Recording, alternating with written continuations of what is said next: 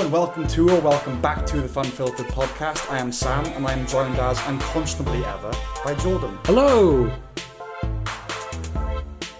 Hello. Hello. Get on with it! Oh, right. Sorry. Uh, coming up, We speed through the flash, we narrativize the experience of the narrative of Asteroid City. we accept the mission of reviewing Mission Impossible Dead Reckoning Part 1, And now we am become reviewers of Oppenheimer. and we, um. Barbie. Right, we've got a lot to cover. Not, not many items, but a lot to cover. Right. Uh, let's just jump straight into it with the Flash. We're catching up as we are usual. certainly okay, catching up. Um, I start- think they're starting with the flash to to to, to get us get us going yeah to fast. to fast us.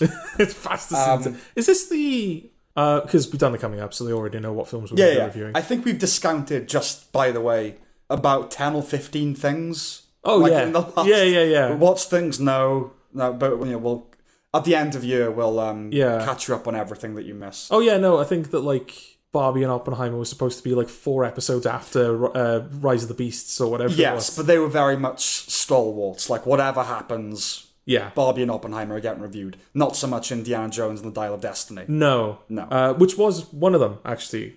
That- Uh, yeah, that was a possibility, but Yeah. it, it was never like, oh, whatever happens, we will review Indiana Jones. No. We watched it and decided that we weren't going to review Indiana Yeah. Jones.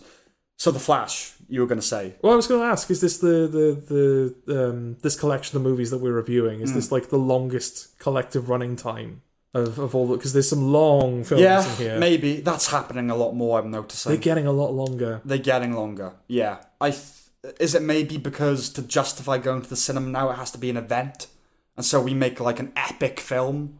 Is that part of it? I Or so don't you're just know. gonna like inconvenience me further, take But that's more the- of my time It's off me. completely a- alienating because it doesn't make me want to go to the cinema. Sit down Yeah. for three hours.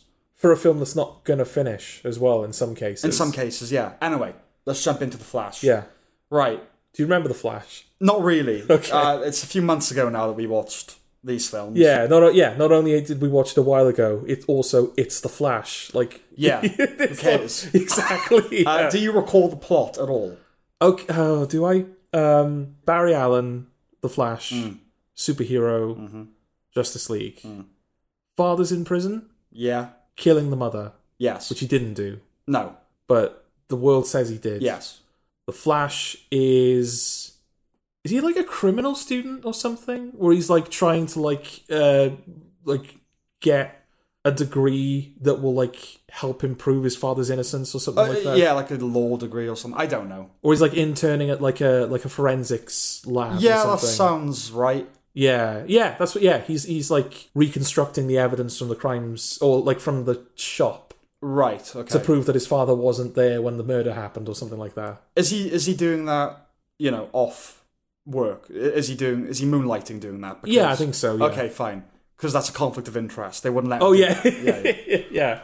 When for your first case, Yeah, prove your your, dad. father's innocence. Yeah. yeah, yeah. So the, there's that. That's like the the traditional like you know human Mm. setup to make us care about him apparently. Um, and then Batman is like, oh, a hospital's exploding, Yes. so he runs to Gotham, Yeah. Mm. hangs out with Bat, well, saves people with Batman and Wonder Woman. Then he like he gets sad, Mm. so he runs into an alternate past. I can't remember. Th- He goes back to try and stop his mum dying, right? Isn't Yeah, that the idea. He just decides to do that one day. yeah, he he's going just to go- stop he his just mum. goes from back dying. and doesn't he changes realize like, history. oh, if she doesn't die, obviously he doesn't go to jail. I don't know, some shit like that. yeah. um, Somehow, him saving his mother stops all superheroes ever from existing. I don't remember that bit. But Well, okay. yeah, because the Justice League they don't exist anymore, right? no. All right, he goes back in time and he Yeah. meets an alternate version of himself. That's the the cracks. Of Yes, it's Right. it's it's it's like it's not quite a multiverse film, but it's like a duo verse film, a dual verse. yeah, like worlds colliding kind of Yeah. thing. Because you've got you've got Ezra Miller from the initial timeline. You've got Ezra Miller from this kind of uh like alternate Yeah. Mm-hmm. new timeline that he's created. You've got Supergirl, played by a person who I don't know if she's played Supergirl before. She might have like no, in a I think TV I show think or it's her something. first. Oh, it is her I first. think so. Uh, and then, most famously or like disgustingly, Mm-hmm. Yeah. um, you've got Michael Keaton as Batman. Yes. Another one of those. Oh, all all the worlds are connected. All Yeah. the Batman, all the Spider Man, all the all the all the alls. Um, okay. If indeed it is the same Michael Keaton. well, yeah, it is, isn't it? Let's not split hairs. Well, that's yeah. I mean, depending on how you view the multiverse, there are infinite Michael Keaton Batman, Batman as well. well, as that, yeah, because every that's the other type of thing. He hasn't run into another universe. He's run into back into his own past, but he's created another version of it. yeah. Look, whatever. Yeah, Right. so I actually quite like the baby shower idea. So when the hospital's attacked and all the babies fall out. Oh of the- right. Oh yeah, when he like microwaves the baby. And he has to, yeah, Yeah. keep he's saving them. I like that. But then he calls it out. He calls it a baby shower. Oh right. Like, I, I tittered when I watched it and thought, ha, a baby shower. right. But then he said it and it completely deflated Hmm. that. Um, Gag reflex. gag reflex. All always the same in yes. these films. The CG is shoddy. Is this the worst CG ever for like a two hundred plus million dollar film? It's definitely up there. I mean, Ant Man and the Wasp, I don't know what the budget was, but that's up there as well. Oh, no, Ant- this is Ant- Ant and uh, the worse. Wasp, Quantumania. No, Yeah, sorry, yeah. Quantumania. No, no, this Yeah, is yeah. worse than Quantumania. Yes, it, it is, and not just. I mean, when you go into like the, the parallel timelines and it's showing, you know, Cesar Romero's Joker and you know all that shit. Hmm. oh yeah. we like get to all okay, that. fine, if it's shonky, then whatever. But like the babies, like, obviously they're CGI babies. Yeah. The- and they look like the crib dad train spotting kid when it's crawling on the ceiling. Yeah. It, was very unsettling. There's um I, I don't have the exact quote in front of me, but I believe it was the director was confronted about this Hmm. Yeah. CGI. Because it's it's known like at this point in the industry obviously actors are striking, writers are striking, Yeah. but the VFX industry is also like under heavy strain yeah. because of all of these massive superhero films. They they could be like something ridiculous like you know 7 10 20 different vfx houses Mm-hmm. working on just one of these films at any one time Yeah. they're overworked, they're underpaid, and so the quality is diminishing rapidly. Even though they're putting more money into this and the technology's getting better. But yeah, the director was confronted about this. He was like, so the CG, eh, the whole thing looks like it's made of plastic. What the fuck? And the the response they gave was something along the lines of, oh yeah, that was deliberate Yeah, sure. because it's supposed to kind of mirror what the Flash sees Right. it's like we're seeing the film through the Flash's perspective. So that's why everything's got this kind of like liquidy, Mm. false quality to it, Right. which is total bullshit. It is I would total say- bullshit because that's not clear. No, If it was like, oh, it looks like that because of that, then that's one thing. But it- Yeah. you don't get that sense. no, at the all. film never. Considering how like quick the film is, to draw your attention to things which it clearly wants you to know, Yeah. like baby shower and like certain plot points and things like that. Mm-hmm. It never once draws attention to this kind of liquid plastic look the whole film No, well, has. the only ex- po- potential exception is so that the interdimensional plane. I'm sure it's deliberate that that it's very video gamey in its graphics, okay, but it's nevertheless shit. yes. But I'm sure there was some self-conscious design in that. Otherwise, no. Oh, I'm sure someone said to the director, "Please, I'm begging you. Yeah, this make- isn't possible. yes, let's do a cutscene. for the Let's video game. compromise Yeah, yeah. somewhere, please." But that's the thing. Like, if you were going to do that, if you were like designing this from the start with the kind of idea that, like, right, it's going to be very CG heavy. How do we kind of deal with that? Well, what if we do s- s- w- kind of integrate this idea of like the whole thing is kind of through the Flash's perspective. Mm-hmm. There are things you can do there Yeah, that can make it work. You know, you could do like you could you could do what Spider Verse has done, Mm-hmm. where like you could you could have because the whole thing is shot on a, a green screen anyway, Mm-hmm. so you're gonna have a separate plate of the Flash in pretty much every scene, especially since he's got a body double in nearly every Yeah. scene that he's in. So he's never in the scene that he- he's never physically there. yeah. So you've got clean slates. Have the Flash moving at like 60 FPS Mm. and everyone else moving at the traditional 24 FPS. So he just kind of looks smoother and quicker and just like out of rhythm with everything. Yeah, yeah, yeah. Well, like what they did with Quicksilver, you know, in Yeah. in Days of Future Past. Uh, there are ways of doing it. It doesn't have to be like it can just be basic. I mean, we've seen this thing done in films for years, where basically just every, everything is still while they walk around normally. Hmm. I that that'll do. Yeah, I do think that Hollywood in general just has a really. They still haven't really figured out how to do speed properly. No, no. But I'm fine with that. I'm I'm fine with oh everyone's either moving incredibly in slow motion Yeah. l- I get it. I don't need it to kind of look. Maybe someday a film will come along where they nail it and you go, oh, right, okay, that's what we were missing. Yeah. But I'm okay with, like, you know, the burger is slowly falling to the ground and the, he- and the hero just walking around normally, picks it up and eats it. Like, That's probably That's fine. Yeah, that's probably the best we've got at the Yeah, yeah. moment. I don't like like this whole nonsense about like at the beginning of the film when it shows Flash running from whatever, wherever city he lives to Gotham, yeah.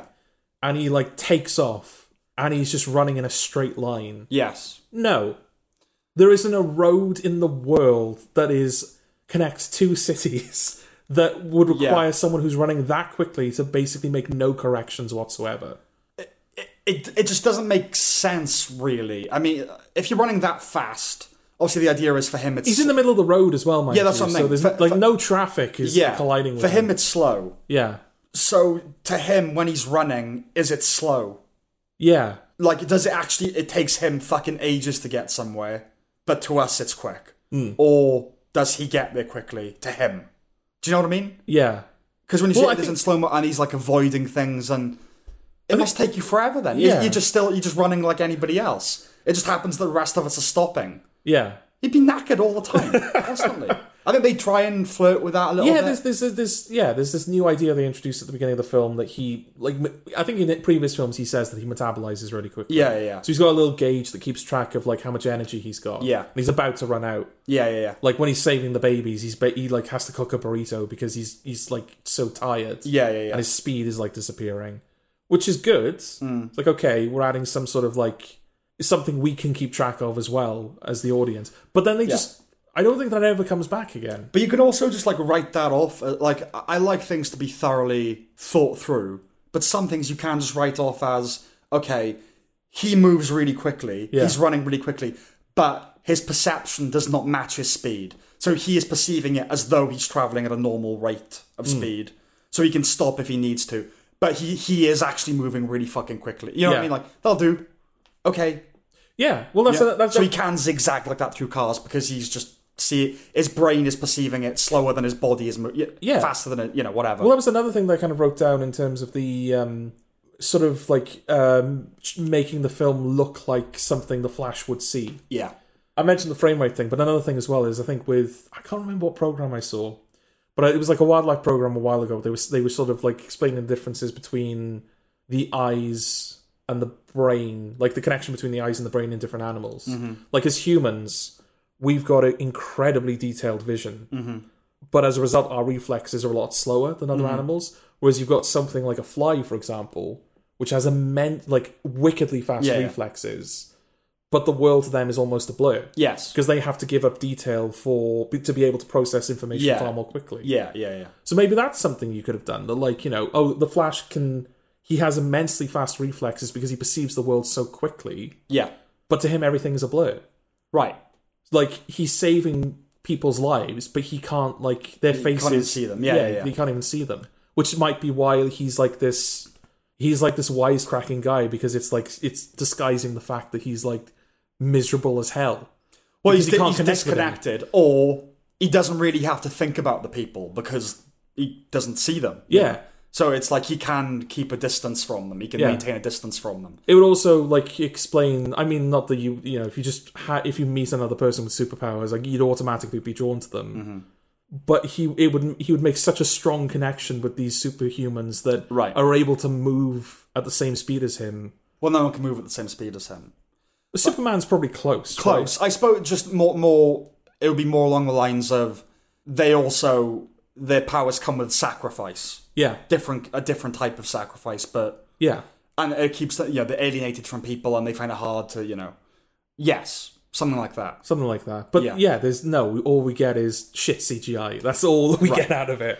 There's more Wedonianism, Oh, Whedon, uh, like more of that tone. yeah, yeah. Quote, my ego's far too big to say thank you to someone else. I developed this all powerful persona to compensate for my childhood trauma. Ugh. It's like, is this Lego Batman? you know what I mean? It's that kind of tone. even so, I feel like it's getting to the point now where modern uh, Whedonisms are unfair on Joss Whedon because I don't feel like It's not his fault, but he got the ball rolling. no, no, but not even that. I feel I like I haven't seen Buffy the Vampire Bu- yeah, Buffy the Vampire Slayer. That's probably like the big Joss Whedon thing, right? Yes. I don't feel like the dialogue in that show was that on the nose. Like it was corny, It can be. but I don't feel like it was just the characters were just like, I am character A. This is what I think in this moment. Not really. I, like sometimes. Well, I mean, it's it's better. It's better than all the things that it's generated and influenced. Yeah. He like the Whedon thing. He's the best at doing it. Mm. I mean, you said yourself, like you went back to the Avengers recently. Yeah. And the dialogue in that is actually like fairly well constructed. Yeah, it's, it's really good. Yeah. Um, but he set that tone, you know, Hmm. and so now we have him to thank for it. Right. So it's not even Lego Batman because Batman isn't funny in this film. Uh, No. I hate self-aware dialogue. Yeah. Hmm. which we'll come back to, I'm sure. And humor like that. It happens a few times in the film, and like naturally, it's the most recurring staple of postmodernism because it's its apotheosis, Hmm. pointing out and commenting on metaphors. That happens loads of times in the film. Yeah. where a metaphor, someone will, you know, and then they'll go, "Oh, that that's a flawed metaphor because X, Y, Z." It just it it really bugs me because it's kind of it it- it's faux intellectual, but it's the easiest thing in the world to do. Just come up with a. Sh- I could write you a shitty metaphor right now, yeah. and then just have another character go. That's actually doesn't. That's not logically consistent because uh, it's not intelligent. It's shit, is what it is. Yeah. I completely agree Yeah. with you. Yeah. Ezra Miller has really become fucking annoying. Do you agree? I right. I started watching The Flash Mm. knowing that Ezra Miller was out there in the world Yeah. hitting women and Well, forget all that. fucking Ignore being, all that. being Jesus or whatever he's doing now. Talking to aliens. What's he up to? He's just like all this mad shit. Oh, There's a cult thing going Yeah. on. Yeah, yeah, yeah. and Warner Brothers just like they just haven't acknowledged it. No.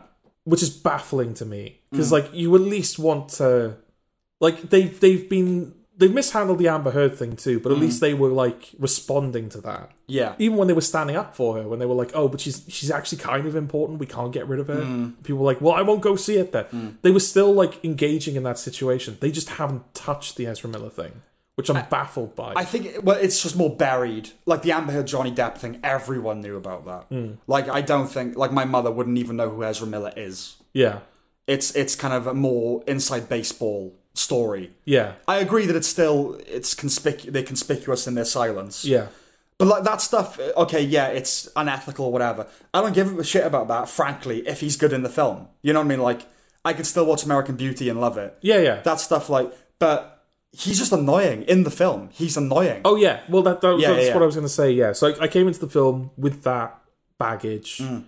I started watching it. I didn't hate it when I started watching it. The film. Yeah. Well, same.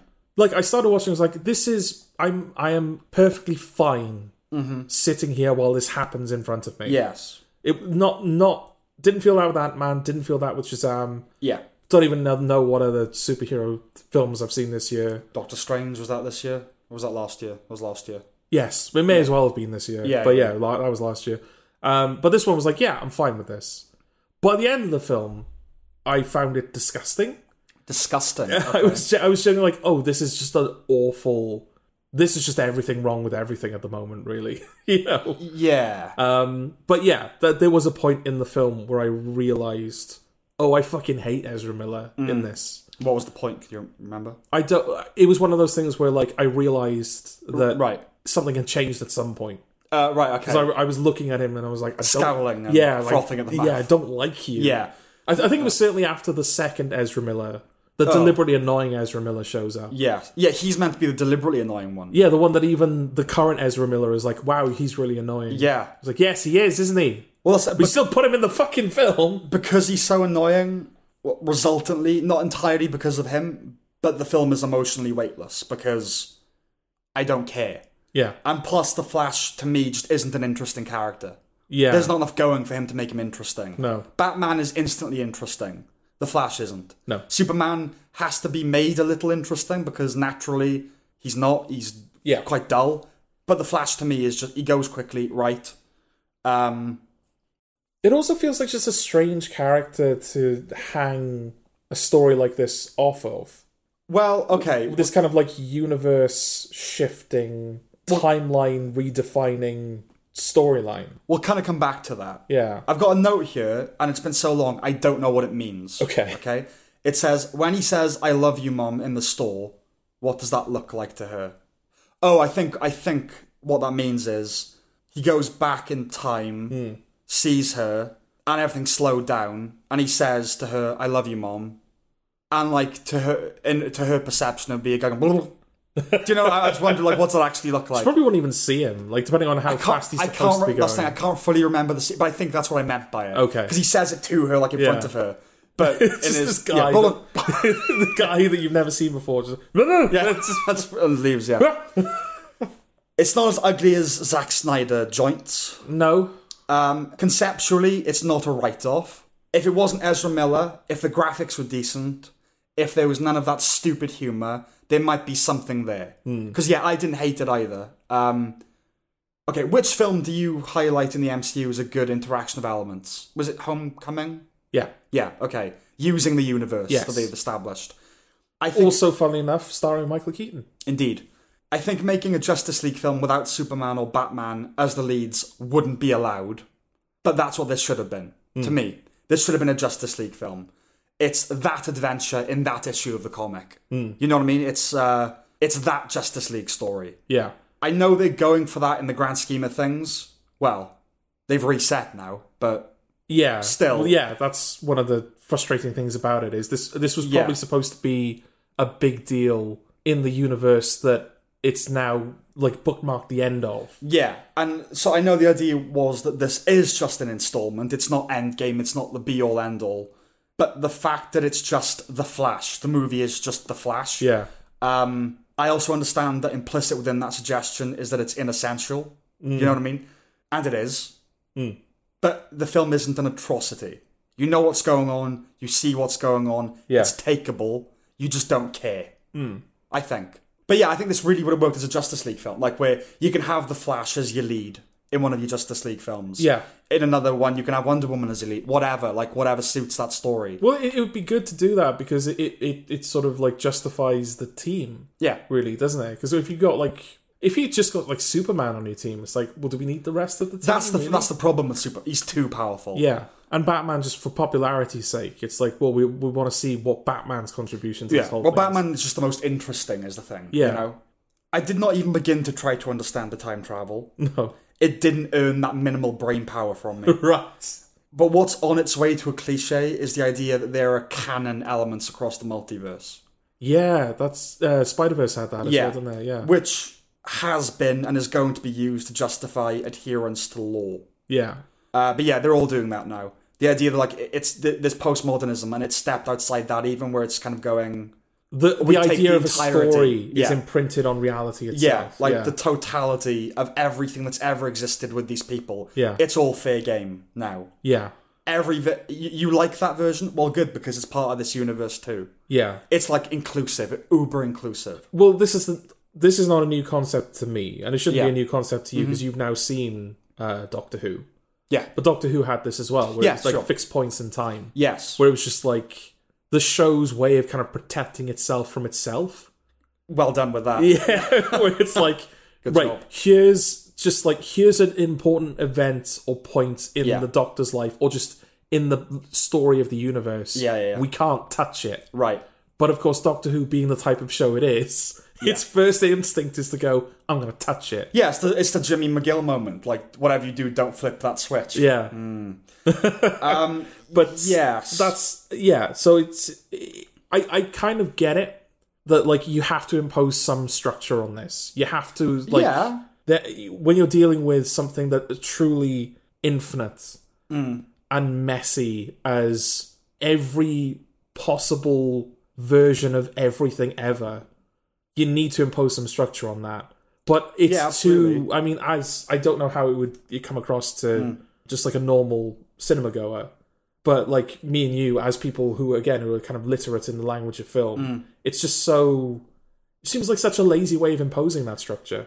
It's it's lazy and it's indulgent and it's kind of it it, it whiffs with well a a, la- a lack of originality because oh, we'll use everything we have before. Yeah, the TikTok, Twitter, social media universe where things can resurface and become memes and become popular again. Hmm.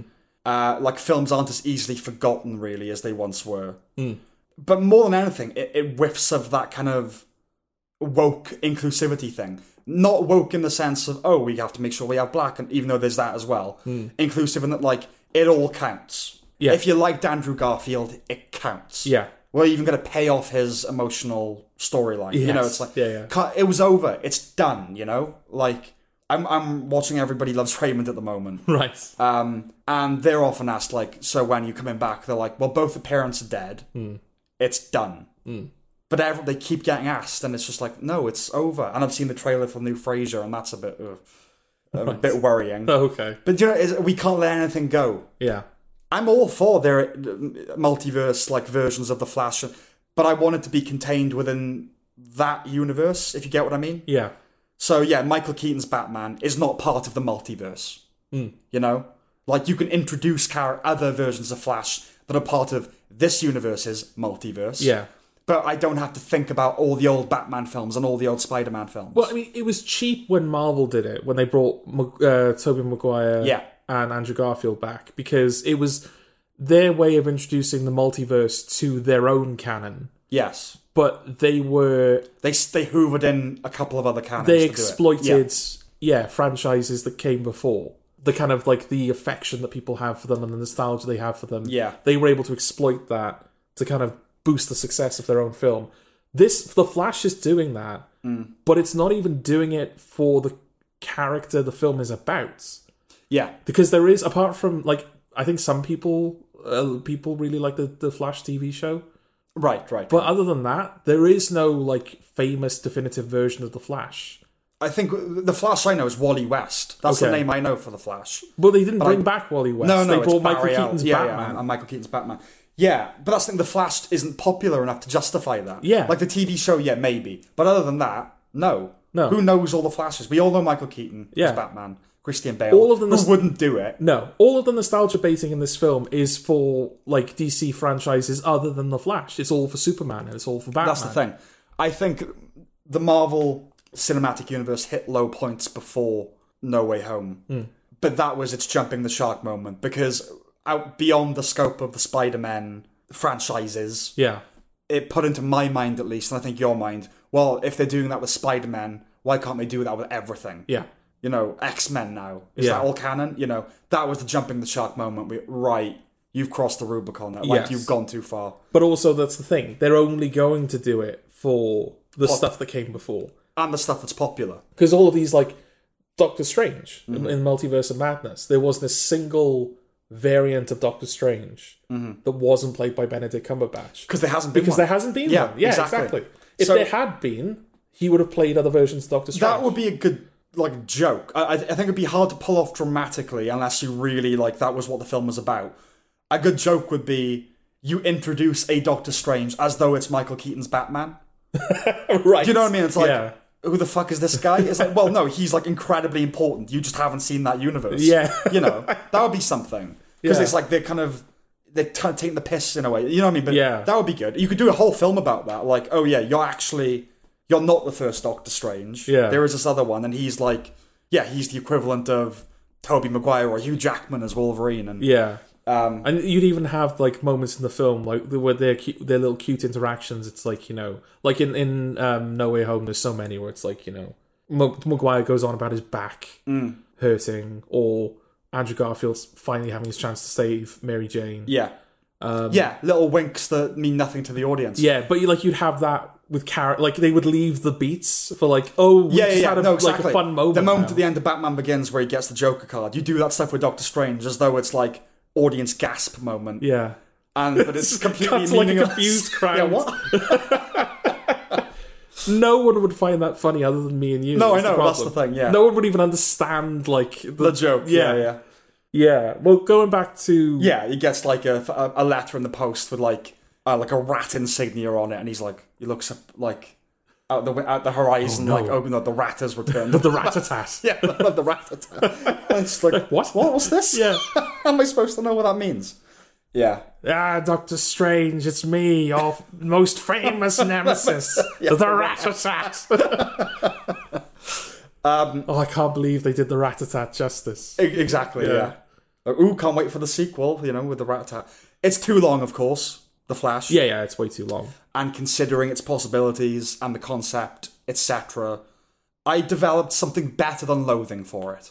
Something better than loathing. As in, not yeah, not, Oh, right, like- so it's- not more than loathing. Okay. something, yeah, yeah, something, yeah, a more positive feeling. I than found loathing. a better that's version not of what- hatred. Oh, watching Jordan, this. I found that. um, and then the f- and then the final battle and the proceeding multiverse showreel demolished that feeling. Well, that's the point where I was like, "Oh, this film is soulless, horrible, Yeah. rubbish." Yeah, the emotional finale in the supermarket is all that was needed. Yeah, But I know you can't get away with not having a cheap-looking fuck-off action scene on barren wasteland. yeah, it's that again. isn't it's it? that again. Um, it Speak- seems that's a go-to. Yeah. Well, speaking of that again, I want to briefly return to Doctor Who for a moment. Right. Do you? I know you remember very little of the show Uh, of the yes, of the later years. of the later. Yeah. year- Well, the, yeah, the only ones you've seen. No, I mean the later years of the later years. Okay. Well, my question was going to be like, of the stuff you do remember, is the Stolen Earth slash Journey's End amongst them? That's the season four finale where it's like everyone Stonehenge? come- No, no, no. It's it's the season before that where David Tennant's kind of final season where Oh. everyone comes back. Oh, with the master being like a a Jedi master. no, before that, no, that's just before that. Davros. They steal planet Earth, and there's like 16 planets that they've stolen out of space and time. The Daleks. I, c- I- not not by And it's your like description. it's like it's the Doctor, it's Captain Jack, it's Sarah Jane, it's basically everyone that's been in a Russell T Davis episode is, is that, back. wa- and it wasn't his final. it was like s- it was basically the finale, and then like the specials were this kind of like weird little episode. And the specials with the Jedi master was it? yes. Because that was the end of Russell T Davis. yeah, that was the end of Russell yeah, T yeah. Davis, but they, yeah, they were the epilogue, the Kind, finale. kind of then. I, I but yeah, I remember the feeling of like being fucked with mythology. yes, It was everything. Yeah, yeah. No, you literally you had everything from yeah, it was David Tennant, but you had everyone from Rose Tyler right down to Harriet Jones. Right. Yes, we know who you are. yeah. I was kind of thinking of that when I was watching The Flash, especially that end where they they're bringing in like every conceivable like the Nicolas Cage never happened Superman film Yeah. was even referenced. Yeah, in yeah. this. Like I said, Cesar Romero as, as the Joker in the '60s Batman. yeah, TV as show. if that has any relevance or connection to anything that's happened in DC in the past. Yeah. I don't know how many years, but yeah, I, I was thinking of that because it was like Journey's End is is like as a story, it's like fine, mm-hmm. but it's supposed to be this this like big final party of the Russell T Davis era. It's this big massive blowout where everyone's back, everyone has a role to play. You you know you're fighting the most iconic villains Yeah. and you've brought back Davros as well, so it's kind of like the biggest threat within the Daleks that you could have them face. Yeah. He's in it as well. You got the shot at the end where like everyone is flying the TARDIS and it's all smooth and it's like this big like yeah, it's this big like reunion at the end Yes. of the era. And I think that's what Flash was supposed to be Was it? it was supposed to be like this. I mean, you have Michael Keaton, Supergirl, but then you have Michael Shannon as well as General Zod, like the first Oh. villain from the first DC film. Oh, you think they intended for this to be? Because obviously we're, mo- we're moving on now. I don't think this was designed as a finale. Okay, for I was going to to say yeah. No, definitely not that. but I think that like they might once they knew this was going to be the end. Mm. If they had any time left, they might have leaned into that a little bit, Yeah. Okay. especially with, like, like I said with all the fan service stuff. Because Yeah. why is that even in the story? Right. It's got no place in the story. Do you know, I, I didn't think I could be like I'm not excited, but enthused about like more Justice League stuff. But the idea of now of like just getting rid of all that stuff, Yeah. and really actually getting rid of it, they have to do that. Yes. And now James Gunn is restarting with Superman. Like, okay, we're Yeah. back to Iron Man. Let's like Yeah. take it, let's just take it easy. Fucking calm down. Yeah, but Yeah. even though I think like in the Superman film, you've got Green Lantern is in it, and uh, maybe Wonder Woman because Nathan Fillion is playing Green Lantern, Yes, but a, a version of Green Lantern, version of Green Yes. Lantern because of fucking course. Yeah. But you know, Yeah, but it's James Gunn. yeah, and Rachel Brosnahan's playing Lois Lane. Like, Yeah. all right, but like see. a Green Green Lantern in a Superman film. I don't know if that's like if that's one of those like out there like oh okay I don't know. I mean, they're both Justice League. I think both aliens. I Hmm. Yeah. thi- or, no, no, he's not an alien. Is he Green Lantern? Or at least one of the. ver- I don't know how it works, but he's like he's the product of alien. yes Whatever. yeah the tech is Yeah, the tech, is- yeah, yeah. I think is the tech is alien. Yeah, But yeah, like that's like oh a, a Superman origin story that has the Green Lantern in it. That's eh, eh, new. He must know Yeah. what he's doing. yeah. Hopefully, he knows what he's I doing. to don't do know that. what the idea is. I, I think maybe it's like his early years at the Daily Planet, so it's not necessarily him at Smallville and all that. It's Yeah, early. I don't know. I don't. know. We'll see. But um, Yeah, which might be nice because that's what Man of Steel was. It was more Smallville than Daily Planet. yes, Um, yeah. So to have a- an origin story that- that's a bit more Well, Batman Begins, dynamic, I Batman suppose. Begins is the best one, right? That's the Yeah. best superhero origin film because it it it is in the Nolan way, as we'll get to. It is intercutting between timelines, and Yeah. Mm. you get the origin and you get the early days, you know, and you get a, a serious villain.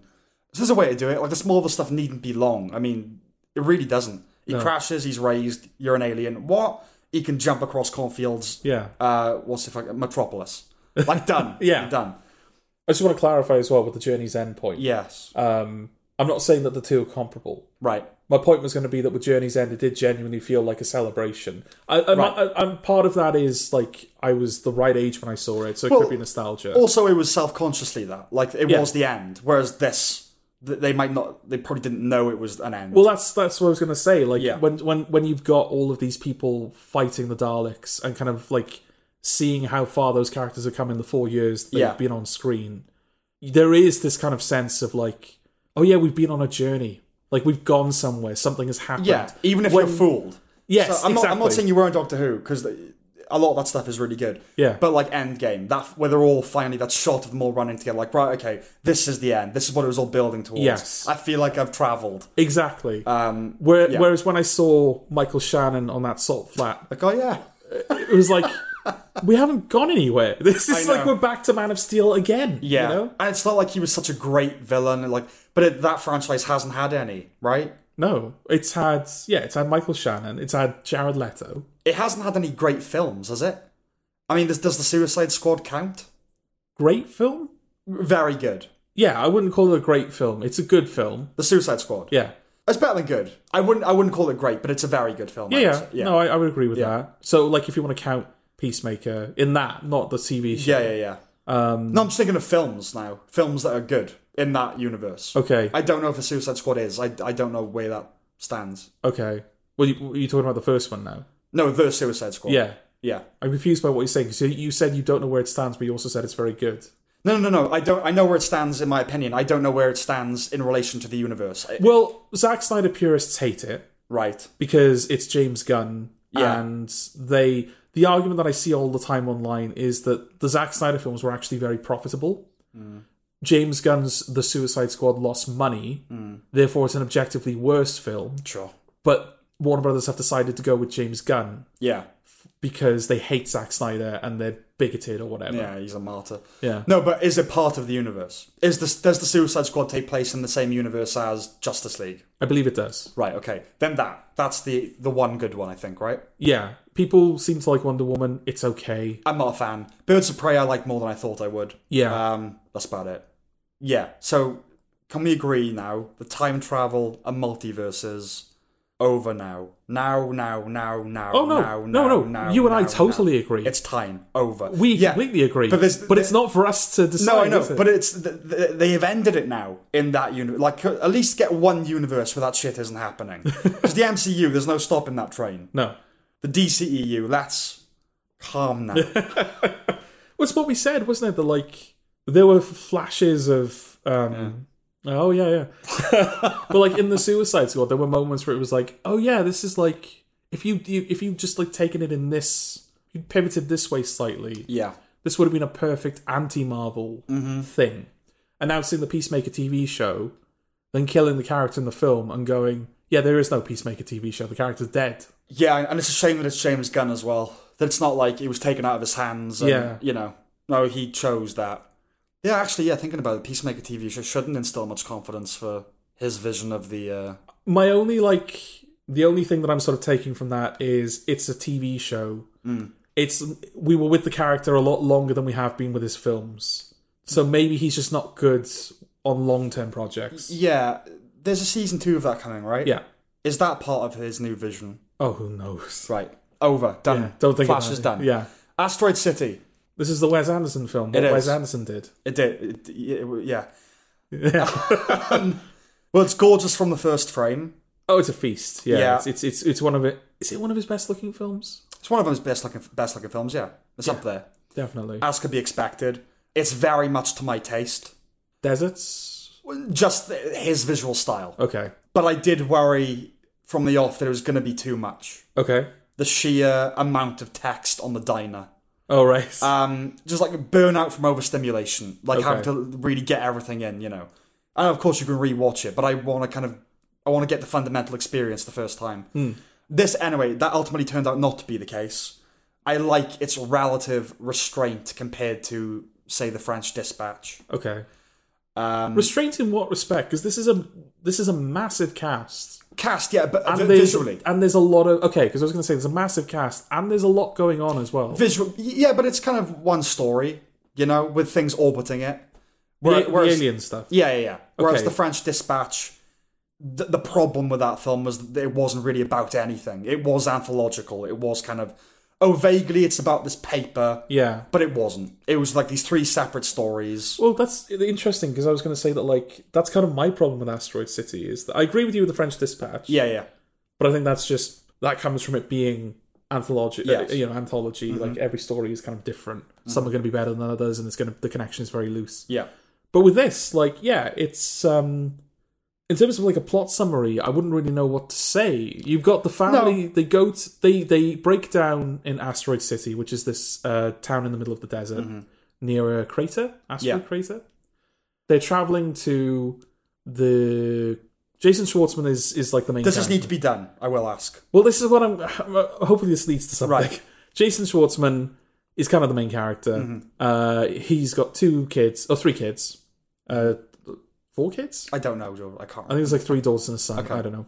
His wife is dead. Mm-hmm. They don't know that the wife is dead. They're going to the wife's father's house, their grandfather's house, where he hopes to tell them that the wife is dead. Yes. But they break down on asteroid city, so the grandfather kind of has to come and get them, and they they end up like, um, yeah, just like ingratiating themselves into the community. Jason Schwartzman kind of forms a bond with Scarlett Johansson, who's one one of the character, various characters there. There are all of these other little micro stories going on as well, and then halfway through the film, an alien shows up, Yes. takes the asteroid from Asteroid City. That kind of like takes over the narrative a little bit, where everyone's just like, "There's a fucking alien that's just shown up now." Oh fuck, you know. Yes. Yeah. But yeah, I, I I would say that like my main problem with it is I don't really know what the core of it is. I know the alien stuff kind of hangs over everything, Yeah. but that doesn't feel like the heart of Asteroid City. No, no. I don't think it's a tightly written piece, and it's not. It's one of his worst films, but that's he- Yeah. He's gen- he generally makes very good films. Well, this is another one of those films where it's like it's artifice within artifice within artifice. Well, okay, so of course it's indulgent. It's a Wes Anderson film. But the most important indulgence in this one is form, not style, like it was with The French Dispatch. okay, The re- that film was so indulgent because of its visual, you know, panoply, just how much there was. Yeah. Black and white, shit going on all the time. This one, it's more about, yes, that thing of boxes within boxes. yeah. Um, Yeah, because like the framing device, which doesn't feel entirely necessary to me. No. But yeah, it's like it's an episode of a TV show that's covering the production of a play, Mm-hmm. and then the film that we're seeing is the play, the play. but like in an actual location rather than taking place on stage. Yeah. Like in in I reality, don't think it's an actual location. in reality, reality, Yeah. the play is taking place on stage, but Yes. we are seeing the events unfolding in a town, like an actual town that the characters are inhabiting. But, it, but isn't it, um, isn't that their set, essentially? That's what I'm not sure of. Yeah, so this is okay. So we'll, we'll come to that. yeah, As always with Anderson, there's satisfying order in a chaotic universe, right? It's said that writers, directors at heart are broken control freaks, um, having to impose a structure and narrative on things, fabricating their own little worlds in which they god. And you tend to forget that until you watch Wes Anderson. it becomes very clear that's exactly what's happening. Um, when the alien lands, the little final extension on the pole on which the alien descends, that's Anderson in microcosm. yeah, that's embellishment just- upon yeah, embellishment. of Yeah. detail. Yeah, yeah. Um, there's a great moment where uh, one of the standouts for me in the cast was uh, Maya Hawke, Ethan Hawke's daughter, playing the teacher. Oh yeah, And she's talking to the kids and she's ta- trying to tell them about Jupiter, she's teaching about space. And I think one of the kids goes, Except now there's an alien. That's occurred to me if, if that ever happened, if aliens ever landed, that line could slot into any delivery of information. you know what I mean? In the in 1066, there's a Battle of Hastings, but you know, now there's, an, alien. Witty dialogue, as you can expect. oh, this is the thing. Like I, I, I- I've started off quite negative. No, we'll get to. Well, I think we'll get to what you're talking about. Yeah, but no, like this this film does have some of ha- An- uh, Wes Anderson's best habits on display. Yes, Like, it's just- funny. It's yeah, the visual beauty of it. Yeah. it it's it's really funny. Yeah. Like the, when the, those moments of of hits, they do hit. Yes, it's funnier than the French Dispatch. Definitely, yeah. Yeah. I'm getting a proper crush on Maya Hawke. Okay. Um, it's comfort- comforting to know there's a filmmaker that will touch wood, never slip into politico-cultural bullshit. yeah. He never deals with that stuff. He just has his own stories and his own world. Yeah, there just doesn't seem like there's any room for it. in- no, well, th- it's not the real world. Yeah. You know, it's this other place. It's this fantasy.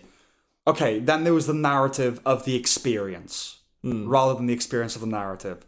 Okay, it's the most brazenly meta Wes Anderson movie. Yes. you know, reciting the sonography, the cast list, notes to lighting department. It's one of the rare Anderson films where the artificiality can actually be given a reasonable context outside pure style. But you're never but you're never under the impression you're watching a play. Unless it's the idea of a play expressed expressionistically. Which I th- it's Which I is think was what my we think it is. assumption. Yes. Yeah. So it's kind of interesting that it's playing with reality in that way. Yeah. Because there are moments as well where um, that reality breaks a couple of times. Brian Cranston is sort of the film's narrator. Yeah. He is the host of the TV show that is covering the play that is happening expressionistically in the desert. Yes. And I will say that, like, I just assumed that Wes Anderson was one of those filmmakers where anyone could work with him and anyone would, like, Yeah, yeah, yeah. fit. Brian Cranston does not fit in a Wes Anderson film to me. I didn't have as much a problem with it as you did, but I do kind of see where you're coming from. The the stilted thing, he doesn't pull it off. No, pull it off I think because you know you've got Hal, you've got Walter White. They're like charisma powerhouses, Yeah, and it's such an deliberately uncharismatic performance that he's delivering. Yeah. and it just it clashed for me because especially since there are other actors within the film where it feels like they've reached some sort of compromise between quote unquote real acting and Wes Anderson acting. yeah, Tom Hanks, um, Hong Chow, is that Yeah. the name? They felt like they were kind of delivering performances that could exist outside of a Wes Anderson film, but also didn't feel out of place. Y- I know what you mean. Whereas Brian Cranston felt like he was doing an impression of a Wes Anderson character, and it didn't suit him. They're as naturalistic as it gets in a Wes Anderson film. Yeah. Whereas Cranston was going more for, oh, I'm supposed to sound artificial. Yeah, But he's good at Isle of Dogs. I know it's, it- it's Which his is voice, weird, yeah. But that's that is strange. yeah. But but my point was going to be that like he does actually show up in the play at one point, and the characters acknowledge that he's in the play, Yeah. and he's like, "Oh, I better leave." it's just kind of yeah, the boundaries just kind of fall away at a certain point. Yeah, anything that lends it a scale tips it into the cinematic, mostly the nature of the set and the sound design, nullifies the sense that it's theatrical. yes, Just the sounds of the desert, and you know. yeah, Um, so if we're saying that it's a play being portrayed figuratively, we're close to the definition of film. okay, So why literalize the notion so heavily at the beginning and keep constantly reminding you with intertitles? Hmm. Do you know what I mean? If what he's doing is, oh, we're doing a play, but it's like expressed in this different way, you're talking about a film. yeah. That's what a film is. Because that might be fun. Like Wes Anderson films have this layer of artificiality Yeah. to them anyway. The Grand Budapest Hotel exterior is very clearly a miniature. Yeah. All of his chase sequences are- have this kind of like jerky falseness. Almost to like them. Benny Hill. Exactly. Yeah. So for for the characters to be occupying a town completely constructed of like cardboard cutouts. Yeah. That could be fun. Or Well, it could, be, it again- could be like an interest. Like it, it wouldn't feel totally out of place for Wes Anderson, but it would also be uncharted territory for him. It'd be interesting to see if he could pull that off. Well, we'll circle back to that as well because there's a comparable film. Um, so yeah, so it sits somewhere uncomfortably between play and movie as a result. Yeah. this is a place that Anderson films repeatedly occupy, but we've never been given a reason before for the artificiality, and that's what made them work. Hmm. Yeah. If that's just the way that they look, you don't question it. Yeah. Whereas we're told now it's a play, and I go, no, it's not. Yeah. Look at the scale of it. Yeah. Um, Where's the roof? Where's the roof? Yeah. When you start thinking about the style as a construct within the picture, it loses something. Okay. It's interesting that he's getting more grounded than abstract in his development, though. You you think this is more grounded? Yeah. After everything Yeah, we've yeah. just been talking about. No, well, this is what I mean. Like the neurotic need for control only grows more obsessive. So, yes, the, the, the, that conceptualization of what is it is abstract. By more grounded, I mean he is li- we he is reading the set design to you. Oh right. You know what I mean? Yeah. Like breaking it down. Um, I think all of this is legitimate criticism. It's about whether you care, whether you're just happy living in these elegant boxes Hmm. and surrendering to the experience. I like it in there, Yeah. and it takes some time, but if you're partial, you do fully surrender, I think. Okay. Because if this is a play, the performances were atrocious. do you know what I mean? Yeah. Like, if- they're, no, they're film performances. yeah, yeah, yeah, Yeah. No, I don't mean that. I mean because of the whole idea of Anderson is it's so artificial. If I'm Mm. supposed to be watching an actual play, they're bad actors, Right. Because they're delivering it in that artificial Wes Anderson way. yeah. Um, and why is everything on stage labeled? It's like we're still in pre-production. um, but yeah, Dogville was the film that I was talking about, Right, Um, okay. Which was essentially a play on a soundstage with minimal decoration and literally painted outlines of this is someone's house, and it would say living room on Yeah. the floor, you know, down to I rewatched it recently, down to gooseberry bushes Oh right. you know, out on the street. Um, but it wasn't a play. Hmm. It was a film that just had that kind of look to it. And then Asteroid City does become a play. And it's kind of like time travel, just go with it. Right. Like all that conversation we've had is, is legitimate, but it's like, if you're up for it, you're up for it. And I can see if you don't like Anderson, this is not a film that's going to No. win you over no, no, no. as soon as all the boundaries start breaking down and the whole thing is impressionistic. So you know when you get it shows the actors and they start singing or they delivering a monologue that's yeah. There's like there's a outside- line they keep repeating. out- yeah outside the context of the play. It weirdly for me allayed my earlier misgivings because it's like oh the whole thing is abstract. right. Do you know what I mean? It's Okay. Hmm. like now that I'm not supposed to really assume it's a play, it's all kind of expressionistic, impressionistic, whatever word you want to use. Um, the ending does feel like it wraps everything up nicely. Uh, I liked it a lot more than I thought I would. Okay. I thought I would go and get, oh, this is really one of the weaker Anderson. And it is, but it's still good, I think. okay. Uh, but I understand your concerns with it. Yeah. Well, yeah, I, I had less um I wasn't as bothered by its relationship to reality. Or, or I Yeah. wasn't I wasn't as kind of engaged with it as you were. Well, that's why I called it the narrative of experience because I start off going right. What am I watching? Is this a play? No, it's not. Listen to the sound. Hmm. About the end of it, it was like none of it's real. Right. So uh, I I don't have to really think about it. Do you know what I Okay. mean? It's kind of yeah, Yeah. Yeah, no, there was just like um like I said, for every good habit and good moment that the film has, Mm-hmm. there was like another thing that was just yeah, that would just kind of bother me a little fair. bit. Did you like it more than the French Dispatch? Yeah, I liked it more than Yeah. French, French Dispatch, definitely. I'd watched this before we watched that. Yes, definitely. But like I said, I suppose they're little things in the grand scheme of things. Brian Cranston isn't in it that much. No. Ultimately, I will say yes. Like going, I've said before, Ans- Wes Anderson films do have this artificiality that you accept. Yeah. That said, the CG alien was a mistake.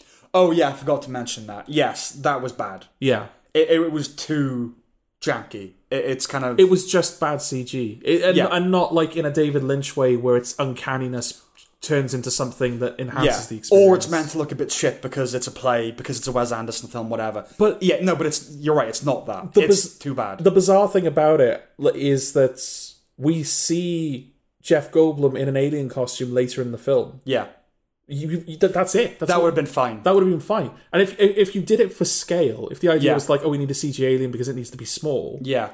do like camera trick, shrink down Jeff Goldblum. That'd be fun. Or I mean, I wouldn't do that just so you can differentiate between if you're going to have a guy in a costume later. Do it as like stop motion or clay, you know, like something Yeah. where it's it doesn't look right, yeah. but it's it's good Or what it is. if you're gonna do it, uh, if the idea is that the the what we're seeing in the town isn't an impression, it is the actual play Yeah. taking place. Puppets. Right? or do like do what they do with Warhorse, where they have like these kind of Yeah, yeah. massive puppets that they Yeah, wear, yeah. Or even like cardboard cutouts. If it was done well enough, yeah, you wou- you wouldn't question it because it's a play because it's a Wes Anderson film. yeah, yeah. Jeff Uh, yeah. Goldblum peeking out from behind this car- cardboard cutout of an alien. Yeah. But again, if I'm supposed to think I'm watching a play, even an im- expressionistic one, why is there CG? yeah, exactly. So yeah, no, Yeah. you're right. That that was the weakest thing in the film. And the alien doesn't do anything. It it doesn't have an anatomy that means that it has to be No. done in CG, nor does it do, do anything that you wouldn't be able to replicate with a physical prop. It's a typical alien when you picture an alien, right? Yeah, That's kind of what it's a you think. typical alien that just looks a bit surprised. Yeah, yeah, and yeah. picks up a rock, and that's literally all it does. Yes. yeah. I would recommend if you like Wes Anderson, I would recommend it. I would recommend it if you're into film. I don't think I'd recommend it to most people though, 'Cause I think it's very much like if you, it, it, it is like taste when it comes to food. Yeah. If you don't like the taste of his films, you will not like it. Yeah, this is not a gateway film. No. it's not a gateway. You need you need to like him, or you need to have been exposed to him before. um, Yes. before you try it. What is the gateway film? Royal Tenenbaums. Royal Tenenbaums or Grand Budapest, I think. Yes. Because while Grand Budapest is full blown Anderson Yeah. in style and presentation, like, and like everything, I think the humor makes it accessible enough for people. yeah, it's the most uh, broadly funny one. I think, and uh, Royal Tenenbaums is more for me anyway. It's more emotionally. Yeah. You invest in it more emotionally. Yeah, yeah, But uh, but the thing with Grand Budapest as well, if I'm remembering correctly, it's not a book or a play. It's it's someone telling a story, telling about someone telling them a story about Yeah. someone. Tell- That's the artificiality of it. yes, yeah. There's like yeah, there's two or three levels of storyteller. Yeah. So i- it all happens in the real world. It just looks the way that an Anderson film does. Yeah. Okay. Mission Impossible: Dead Reckoning Part One. Do do do do do. I'm a bit annoyed, Sam. Part one. Well, this is the thing. This is I like I've done nothing but complain Yeah. about these part ones. Yes. that are f- like forcing themselves on us Mm. without consent in in the world of cinema. It's like you, you're gonna you're gonna watch this two and a half hour film and it's not gonna finish, and you'll be fucking pleased with it. Yes. But this and Spider Verse, they're both like really good, or they're both Oh, like okay. they're both like pretty good. Yeah.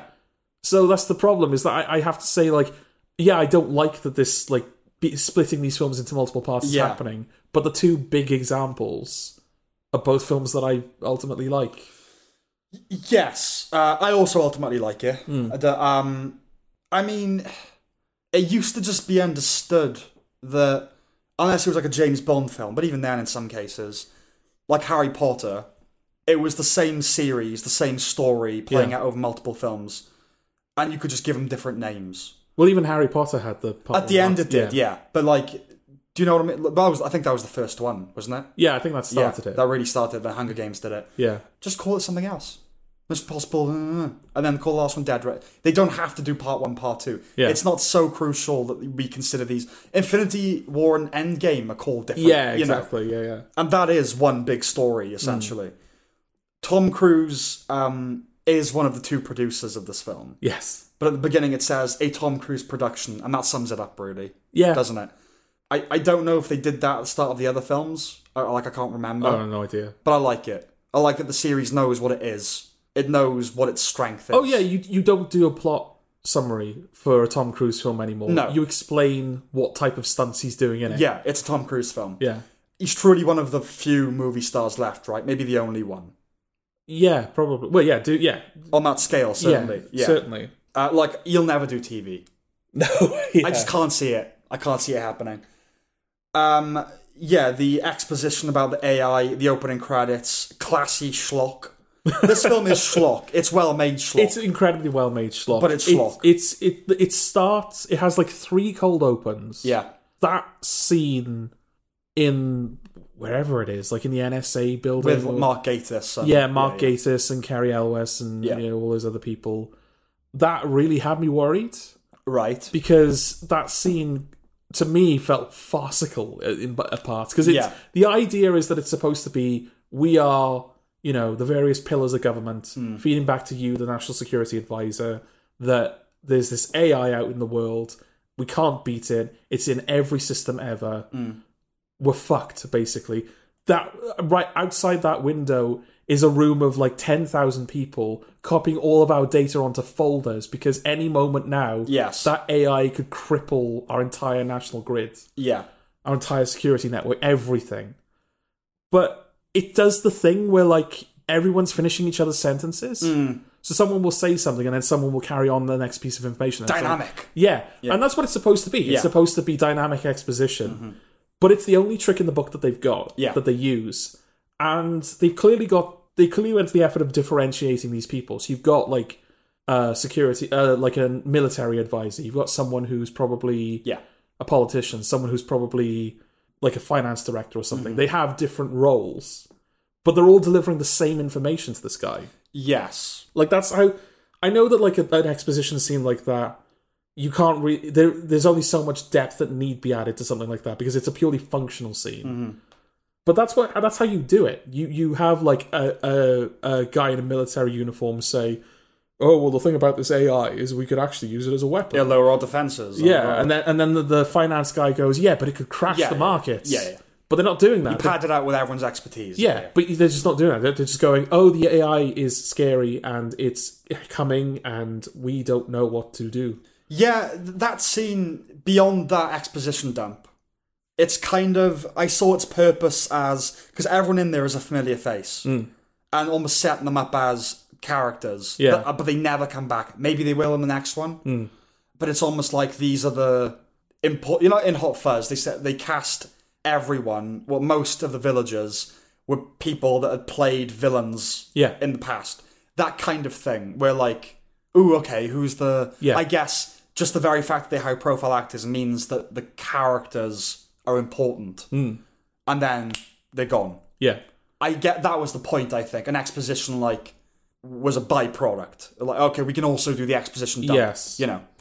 But yeah, no, I know what you mean. because especially by that point, as well, I mean, the credits kick in about half an hour into this film. Yeah. Th- th- that scene rolls into the credits. Yes, So for half an hour, the film is struggling to gain any momentum, and then it's just mired in this like, cra- it's not crap, but it's like not a very good exposition. no, it's schlock. That's Yeah. something- okay. I'm watching like a film that kind of knows it's not very good. Yeah. Like, on the plot level. yeah, and then I don't know. As soon as those credits are over, it just like it's off, you know, and Yeah. it doesn't stop. solid, clear storytelling. Yeah. it doesn't stop moving. Yeah. the action is good. Um, The ac- 'cause- Yeah. yeah. the action is good, but it's good within its own context. right. I think you and I are the same in that we're not fans of Mission Impossible Fallout. We're Not not, particularly, not particular fans of Top Gun Maverick either. No. If we were ever going to re-experience those films, we would watch the action scenes on YouTube Yeah. and never revisit the film Yeah, itself. yeah, yeah. This film, I don't feel like that would be the case. I feel like I would revisit the film before Okay. like I, I, I feel like I, I watch an action scene from Mission Impossible Fallout and I go, that's a really good action scene. I'm done now. I watch a, an action scene from Mad Max and I go, I really need to rewatch Mad Max. Right. Right. I feel like Mission Impossible Dead Reckoning would leans a little bit more towards Mad Max because the action scenes do actually like there's a continuity to them. Yes, I know what you mean. I know what you mean. Yeah, like I, I like good action movies. I like Mad Max. Love the Raid. You know. Hmm. Yeah. Um, for whatever reason, the, th this Mission Impossible franchise from the fifth one onwards just isn't fully my cup of tea. I don't know why. It's just not. I'm I like, think it, I think it's that. I think it's like obviously these films are stunts first. They decide Yeah, what yeah, yeah. what crazy shit Tom Cruise is going to do, and then they build the film around it. yeah, this film was just better built. Like you've got that Yeah. Mm-hmm. you've got that action scene in the airport, uh, or obviously they're trying to track down the key and everything. But then you've got that action scene on the side where Benji is like trying to defuse the bomb, yeah, and the AI is secretly like building a catalog of Benji's voice clips so that later in the film, yes, it can synthesize his voice and lead Ethan into a trap. yes. Very like clever. sh- Again, it is, it is a schlocky film, but it's very cleverly. You know that that scene matters Yeah, no, I agree. later on. It's almost a shame that like the trap that they that the AI leads Ethan Hunt into is Pom Clementif in an alley. Right, yes, yeah. yeah. like that's her that's how like, oh, you're gonna die now, Ethan Hunt. Here's here's a small Asian woman with yeah, a bat. yeah. You know? Yeah, yeah, yeah. But yeah, like I said, I, I, I liked the film. Um, I mean, my, my final note is it's good, you know? Yeah. But like that's it for me. Like I will, I probably will never rewatch it. Oh, okay. My favorite Mission Impossible film remains Mission Impossible Three, and I know I'm the only person in the world that It's thinks just because that. of it's because of Philip Seymour Hoffman. well, isn't and it? J.J. Abrams. okay, I like that kind of uh, that's kind of storytelling. okay, Um, but Hoffman, yeah, is is also the best film they've had, I think. And the opening scene is great. I, I know I don't want to review Mr. Possible three. No. but the point is, like everyone, the first one is kind of a late '90s espionage film with some over-the-top action stuff, yeah, and then the second one is a Hmm. full-on stylized John Woo action film, over the top. but in that kind of like almost homoerotic way. Right. The third one is a J.J. Abrams movie. Hmm. Yeah. Hmm. Um, it's Alias, but on the big screen. Uh, the fourth one, it, it is bet- literally between the third and fifth. It's somewhere between that. And then five onwards, it's been what it is now, Yeah. with varying degrees of success. Yeah. And I, it's just not really my cup of tea, and I don't know why that is. It's because the s- yeah, usually the story is just not all that much. Hmm. They're not particularly well written. This is the best one since Fallout. Yeah. Um, because yes, it's not just action scene plot; they interact and intersect in this. Yeah. which is really good. But th- it's still kind of a bit. Do, do you know what I mean? Yeah, no, I I, I Yeah. agree, and, and and obviously it doesn't have the kind of um, dignity and sort of s- coolness, I suppose, of of the better James Bond films. So it's not it's not as if Yeah. it's not a franchise that you like watch and you're like, yeah, yeah. it's Ethan Hunt, you know, Well, that's because Tom Cruise kind of lacks personality. yeah. Oh, certainly now, like No, yeah. yeah. Ethan Hunt is is nothing now. Nothing. T- uh, And every character Tom Cruise now plays is basically Tom Cruise. Like, Yeah. I rewatched War of the Worlds recently, Okay. which I, I really like the Spielberg one. And in that, and even in that, he's doing something a bit different. Where the whole thing of that film is, I think Kermode said it best. Tom Cruise discovers that true manliness is running away and, prote- and protecting your daughter. Right. That film, he's just running from th- like. Okay. I know that's the th- thing Tom Cruise runs. Yeah. But it's him fleeing, terrified, like doesn't know what the fuck to do. His kids don't respect him. Mm. Right. He asked his son wants to go off and fight, like be in the army and fight them. And he's like, no, you f- fucking madman, no. And he asked to let him go. Mm. And it's like, that's something different. Now, yeah, Tom Cruise is just cool Tom Cruise guy. Whereas James Bond, at his best, has personality. Yeah. Unless it's Roger Moore. yeah.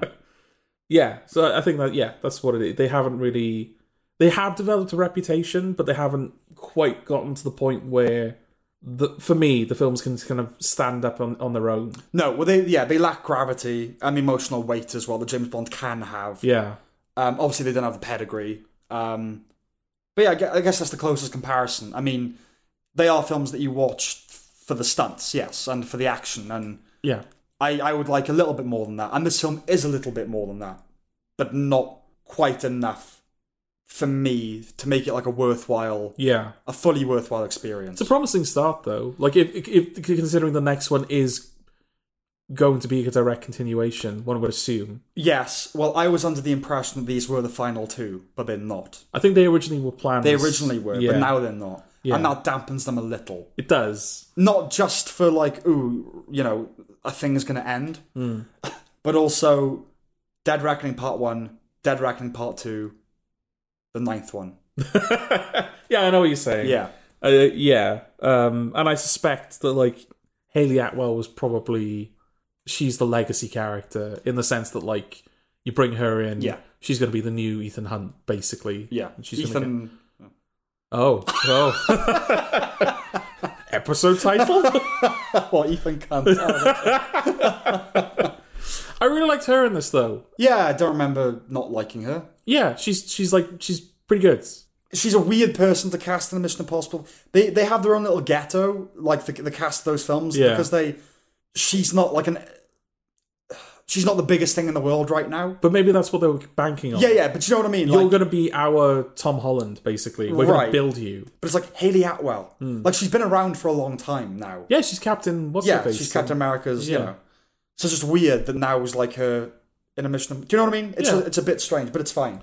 But she, I don't know. She fits in. I thought she fit in Yeah, quite no, she was good. comfortably, and She was and, and I I think that the the driving the train sequence at the end is is great, Yes. and obviously the jump that leads to it is great as well. But Yes. I, I I really like the action scene in the middle where her and Tom Cruise are like handcuffed together and they're trying to That was good. escape in the But car. it's always funny. It always shatters the reality. And like, I think a Mission Impossible film, right? You're not invited to really um, escape into it. As much as it's the definition of escapist entertainment, yeah, it's more just like look at this cool thing. Whenever it gets to the stunts, they're filmed in such a way, like on a GoPro, like like you'd see on a professional YouTube video, to show you that they did the stunt. yeah, So and it, th- those moments always break the kind of immersion to some extent. Because I know as a director, you'd go right. Let's really make sure Hmm. we film this. Uh, the, the primary aim is not that it fits into the story, or the visual language, the primary aim is to demonstrate that our actor did this. Oh yeah, um, like you know him hanging off the plane in Yes. was it Rogue Nation? Or, Yeah, yeah. It's so there's always like a ah, this is the money shot. yeah. So yeah, um, I always get a little bit depressed when I watch Mission Impossible because of Simon Pegg, because I'm just sad that he's not doing Oh right. interesting things anymore. He's not writing his own screenplays and he's stuff. in. He's in. What's that film that he's in? The Legend of. It was like Hodor and something, or N- Nondor or whatever. No, it no, is. no, no. It's the Legend of um, Gary the Mongoose or something. I don't know what that is. It's like a British film. Where he he plays like a. I think it's like based on a true like Right. legend or something. Um, he plays like a writer, and then he goes to like a little village. Hmm. And apparently, there's like a talking mongoose there, and he he's basically goes to see if it's true. Or Okay. not. and he's he's putting on like a voice, and it feels like it's you know, But but he like a, it's, hasn't it's done- like a performance he's giving. But he, also that it's, he hasn't done anything good since the Three Flavors trilogy. Not Yeah. one thing. Like Mr. Impossible, okay, but that's not a Simon Well, I Pegg mean, you film. say, you say that as someone who doesn't like Star Trek Beyond.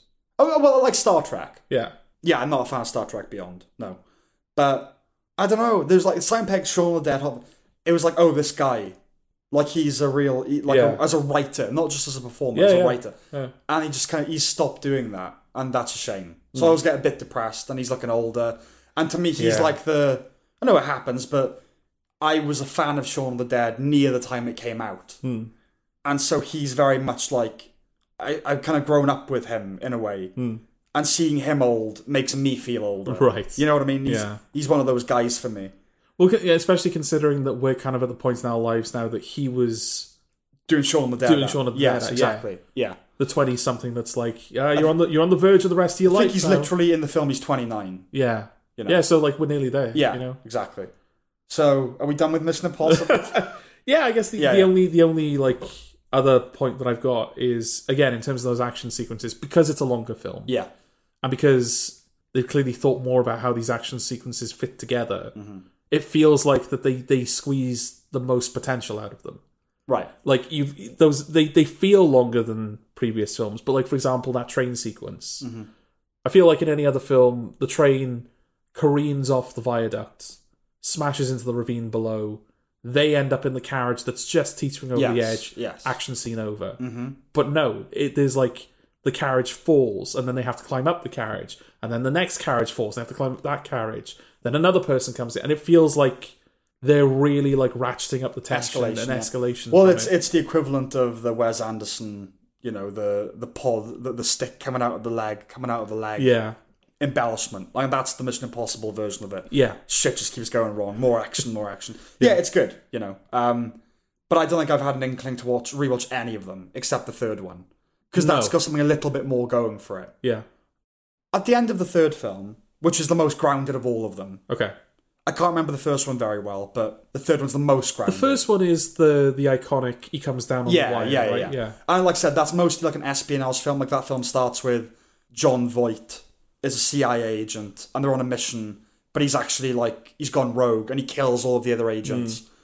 And then Tom Cruise has to figure it out. But that that that final chase in that is like a helicopter in the Channel Tunnel, yeah, and you know, it's like out there. And the second one is out there. It's all motorbikes and slow motion and beaches. And the third one, like I said, it's still a Mission Impossible movie, but it's the most grounded it gets. There's nothing uber insane, I don't think.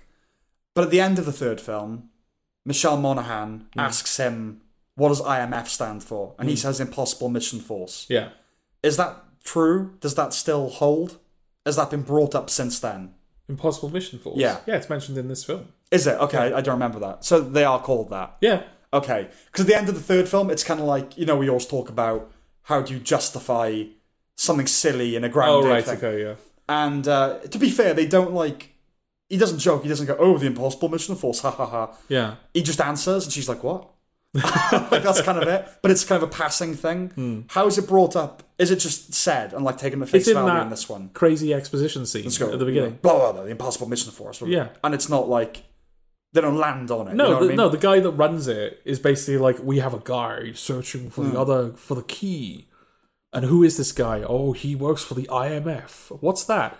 the you know the something monetary fund, and he goes, no, Oh, not the International bank. Monetary Fund. Yeah, yeah, not the bank, the other IMF, the Right. Impossible Listen. Mission Force. Okay, so they are they sort of, they're embracing the silliness. Yes. Okay.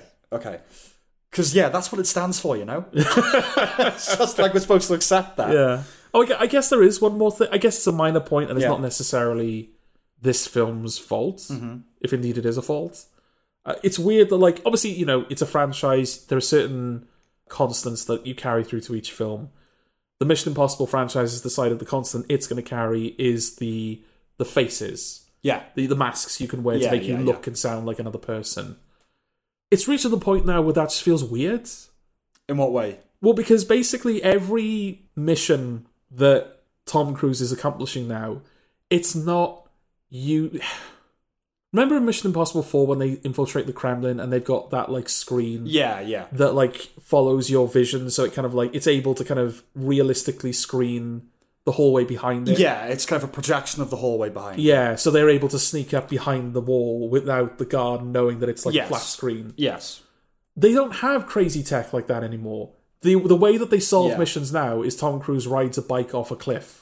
Yeah. It's all very tactile, very practical, skillful stuff. Yeah. Yeah. Yeah. And so it's I, I just find it weird when they introduce like almost sci-fi technology like that. Like, oh, we have this little 3D printer that's going to make a perfect replica of Vanessa Kirby's face. I, I, Well, up until now, no, I, you- I kind of know what you mean. Yeah. you up until now you were just like you were just infiltrating with pure like skill. And Yeah, you're- now, you- you're supposed- now you just have a magical item that will help you. yes. You're su- suppo- supposed you're supposed to suspend your disbelief in terms of the action, not in the technology. It's, yeah, Yeah, like again with the third one, they do the, the face thing, but they make it a deal of it. Like they've got to scan his face and then they've got to like knock him out so he's not around. Yeah. It's like a big part of the mission. It's like, okay, fine. yeah. I can accept that. It's stupid. And, and I feel like in the early days of Mission Impossible, it was it probably fit in a bit better. well, I, I can't I do not remember the first one at all. The second one does it fit in? I mean, it's always a goofy idea because Yeah. I mean, you see them create it in the third one. That that was its introduction. Okay. in the second one, the film starts with like a guy on a, I think it's Ethan Hunt on a plane, Hmm. and then it's actually the villain, and he pulls the mask off, and, like, "Dear, dear, dear," and he plays this music, and they crash the plane, Okay. and then someone dresses up as this Russian professor doing the accent and with the mustache, and I think it's just like, yeah, they have those masks. Yeah, Yeah, it is, uh, you know, it's a lot to ask. but that's like the it's like the only thing they really have. It's not like they have this James Bond arsenal of uh, crazy gadgets. Uh, Yeah, They just have masks. I suppose as the franchise has gone on, because it hasn't been the same voice directing it, Yeah. other than Tom Cruise. yeah. But I feel like he has only become Tom Cruise probably since the third one. Okay. Where like, oh, he has as much say now in what the film is. The first the second was the year two thousand. So probably on the verge. But yeah, there hasn't been a an auteur. It's it's passed hands and it's ended up with Tom Cruise and Christ- Christopher McQuarrie, Yeah. who are now the guys. Yeah. So I suppose it's as it's gone on, it's tried to figure out what are the essential elements. Like I was going to bring this up earlier. We talk often about okay, you're doing a James Bond film. What must you have in a James Bond film? Yeah. And what the the, the multiverses are doing is kind of getting rid of that as a creative question and saying, oh no, within the mythology of this universe, those things must exist. Yeah. If James Bond doesn't have a cool car, the entire multiverse Yeah, er, er- collapses. every James Bond has a, a villain and a, and a yeah a cool car Yeah. and yeah an M and whatever. yeah, rather than that just being understood outside the context of the film as an element that's consistent. So they've obviously tried to figure out as they've gone on what that is, and the two things that have stuck are stunts and masks. yeah, yeah, Yeah, I don't know why the masks. yeah. I, but I mean, they're, they're full on, you know? It's like they're not just masks. Well, that's the thing because, like, in that airport chase, the Luther has this like tech which like changes the faces of people on CCTV cameras to look like Ethan, Right. and it's like there's probably not a version of that Mm. out there in the wild. But it's not a million miles away from deep faking. We No, have, no. we have a version of that technology. Yes, I can. Yeah.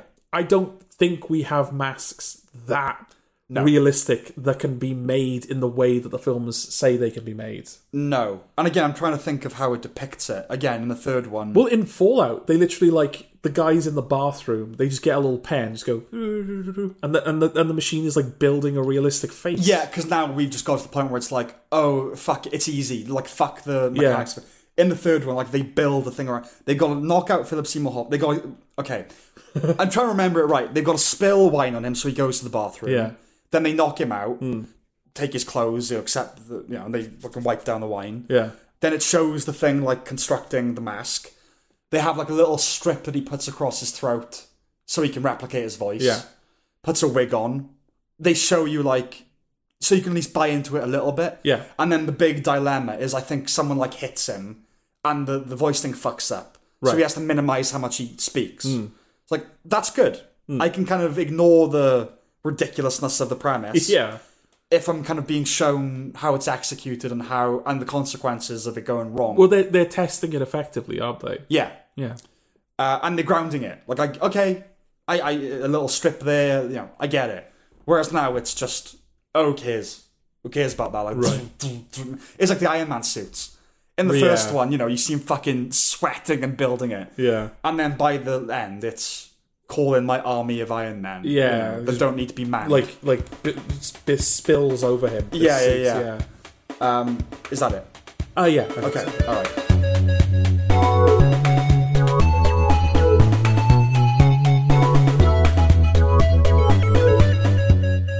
Oppenheimer. Oh no, what was what was it go like? I'm thinking of the soundtrack now. What's it go like? It doesn't stop. Well, you know that that noise that we hear multiple times through the film, where it's like, Oh, feet on the floor. Yeah, yeah, yeah, yeah. yeah. Oppenheimer. Oppenheimer. Technically, of course, it's a Marvel. oh God, yeah, Yes. We like it. we like it very much. There are things I don't like about it. and I kind of But can we just like But that's the thing. Yeah, For a like, it's, moment. it's easier to just like the things that you like, you don't think about really. this? This is sort of the inverse for Asteroid City for me, where it's like, yeah, I, I do like it, Yeah, but I do think attention needs to be paid to stuff that it gets wrong. yeah. Whereas with Oppenheimer, it's like, no, before we get to the stuff that's wrong, Let's bask in the stuff that's good. yeah, the Okay. the, the fucking magnificence of it, you know. Yes, it looks really good. Oh, it's yeah, it's a stunning film. Yeah. it's one of Nolan's better scripts, I'd say. I would agree. I'm sure there is there's stuff we'll say later that does, I suppose, like paint the script in a negative light. It- It's one of his best scripts in terms of dialogue.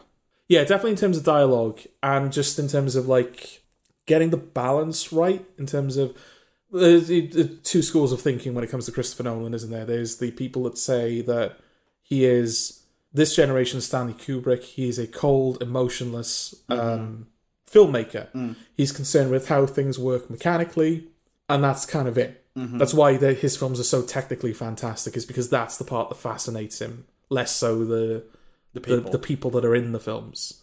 And then there are the people that are forced to pipe up after that and say, well, no, there is actually humanity running through a lot of Nolan's films. Whether it's, again, a kind of technical fascination that he has, or whether he is actually, on some level, human. yeah, There is, like, y- there are moments of The Dark Knight that are very human and that deal with very human things. And I think with Oppenheimer, given that a lot of it is very scientific and about science, and there are moments of the film that are quite schematic Mm-hmm. in their presentation, it ends uh, on a very on an emotional beat for the character. Yes. and there are emotional beats throughout the film that I think do hit more often than not. And considering that he's the only writer or the only credited writer, Yeah. I think that's quite nice. Especially since we've, we're coming off the back of Tenant, you know. yeah. Well, there's a line that Matt Damon delivers to Killian Murphy at one point. He's talking about someone else, but he says, "Oh, he strikes me as the type of person that understands maybe physics better than he understands people." Yeah, That I think that fits Nolan. yeah, I don't think he's completely heartless. Uh, There are moments in like Interstellar, which is I'd say his most emotional film. Yeah, The Dark Knight. But we have to remember he wrote that with someone else, yeah. so that's that has to be considered. Yeah, I don't I don't think he's this generation's Kubrick. Um, he's the closest to it. I think he mechanical, yes, but I would say the Hmm. crucial thing about Nolan is that he's more, most interested in the concepts. and and they're always very abstract. So it's it's time, space, memory. Yeah. You know, he's he has a scientific mind. I think. Yeah, chaos, order. Yeah, That, yeah, yeah, yeah. they're all stuff like that. Yeah, Um, they're big things, and like I said, I think he fear. fear. Yeah, I mean, yes, but um, of course, like and themes tend to be abstract, but I mean, they're the grandest theme. They are. Yeah, They're dealing with uh, perception and and movement through the cosmos. You know, the big Yes. things. He, he's not completely like he's not autistic. no, no, Um, but I don't think he necessarily cares as much about character as he does about concept. Well, that was the big um, observation slash joke or joke slash observation of Tennant, wasn't there? The, the, his yeah. main character is literally called the protagonist. Well, it was nice because we we talk often about um, the inevitability of a filmmaker's filmography. Villeneuve is our go-to, you know, where you Sicario, good-looking film, Arrival, good-looking sci-fi film, Yeah, very smart, and then Blade Runner, Dune, you know. Yeah. Hmm. It, it's been a constant inflation in a way. And it's kind of been the same with Nolan, where, you know, you had um, Memento, low budget, whatever, Insomnia, first studio movie, Batman, The Prestige, like really going in on the ideas, The Dark Knight, big action movie, Hmm. large scale action movie. Um, Inception, larger scale original action movie. Yeah. The Dark Knight Rises, even larger scale action movie. Interstellar, space, Yeah. you know, and it, like it kept inflating, inflating, inflating. And Tenet felt like the end point. That felt like the culmination of a lot of what you'd done. Original screenplay, time, heavily conceptual, and the characters. The character was called protagonist. yeah, That was, and I'm glad that Oppenheimer, in a way, you know, is a development in a lot of ways. He's he's progressed, but it's kind of a reset as well in a way where this doesn't. This is not the follow up to Tenet. no, no, no, no. Tenet was the end of something, Yeah, and now this is something else. Okay, so what else is good about it? Killian Murphy is good. yeah, fantastic. He's very good. performance. It, it like to- it totally sucks you in. Yes. You know, you you do. Actually, no. Did you forget it was Killian Murphy at any point? No. Yeah, but is that? I don't think that's Killian Murphy's fault. No, I never. But I, I never forget it's Killian Murphy because he plays similar characters a lot of the time, Okay, and he's a very conservative actor. okay, You, even though he did Scarecrow, and that's quite out there, he tends to play button down, cold, intellectual. That's what he's the quintessential Nolan actor. He is the he is uh, the De Niro to Nolan Scorsese, removed, cryptic, those icy cold eyes yeah, that's Nolan, you know. Um, much of the film rests on his haunted visage, oh yes, and he carries it. He does carry it. yeah, Uh, you never get a proper insight into his mind. I didn't think so anyway. okay, But there is a line late in the film that suggests maybe that's part of the point. I think Teller says to him, like, who knows what the fuck you think? You know. Yeah, well, the film has an interesting framing device, very Nolan framing device. Yeah. Um, Also, do we need to really explain the plot? Everyone knows what this film is about, right? yeah, well, that's the thing. Like, it, yeah, it's basically yeah, it's it's the the biography of of Oppenheimer. Yeah. Who invented the atomic bomb? Invented the atomic bomb. This film does have a plot, but it's it's yeah, it's it's, an, it's sort of nested within this framing Yeah. device where you've got two strands kind of running alongside each other. One labeled fission, one labeled fusion. But practically, what that means is some of the film is in color, some of the film is in black and white. Mm-hmm. Yeah. The color stuff tends to focus more around Oppenheimer and the development of the atomic bomb, and also his kind of Affairs. affairs and like the trial that he has or that he's made to go through after the atomic bomb is built. yeah. And then the black and white stuff follows Robert Downey Jr., who plays Robert Strauss, Lewis. Mm-hmm. who- Louis Strauss, Strauss. Uh, Strauss. Fuck. um, no, he does make a big deal of it. That's I- the yeah. yeah.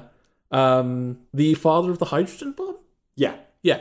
I don't think the guy that, invent, that invented it, but the guy. No, but like the guy Pi- yeah, instrumental pushed in, it, yeah, in, yeah, in- in pushing for it. yeah, Yeah, he has been recommended. He's been offered a position in government. yeah, and he's sort of going through like a like a, a vetting period, A- yeah. Confirmation hearings. confirmation hearings, and he's being asked questions about Oppenheimer and Oppenheimer's life and time, and so yeah, that's it's kind of social networky almost, where it's kind of like these trials Yeah, that was the first thing when it cuts to Oppenheimer in whatever. It's kind of a trial, but it's more like a, it looks more like a deposition where there's no judges, there's no courtroom. Yeah. I did think social network. Yeah, where Yeah. we're going to be flitting back and perspectives are important, and yeah, there's some of that in there. Yeah, Definitely. And Nolan said that um, when sort of asked about it, he said, "Oh, well, the the the the color stuff is sort of a subjective take on Oppenheimer's life through the eyes of Oppenheimer, Yeah, and then the black and white stuff is a more objective view of the story from the perspective of another character, which I think is basically the words that he used. yeah, yeah. I, I mean, I, I read a bit of the screenplay, and the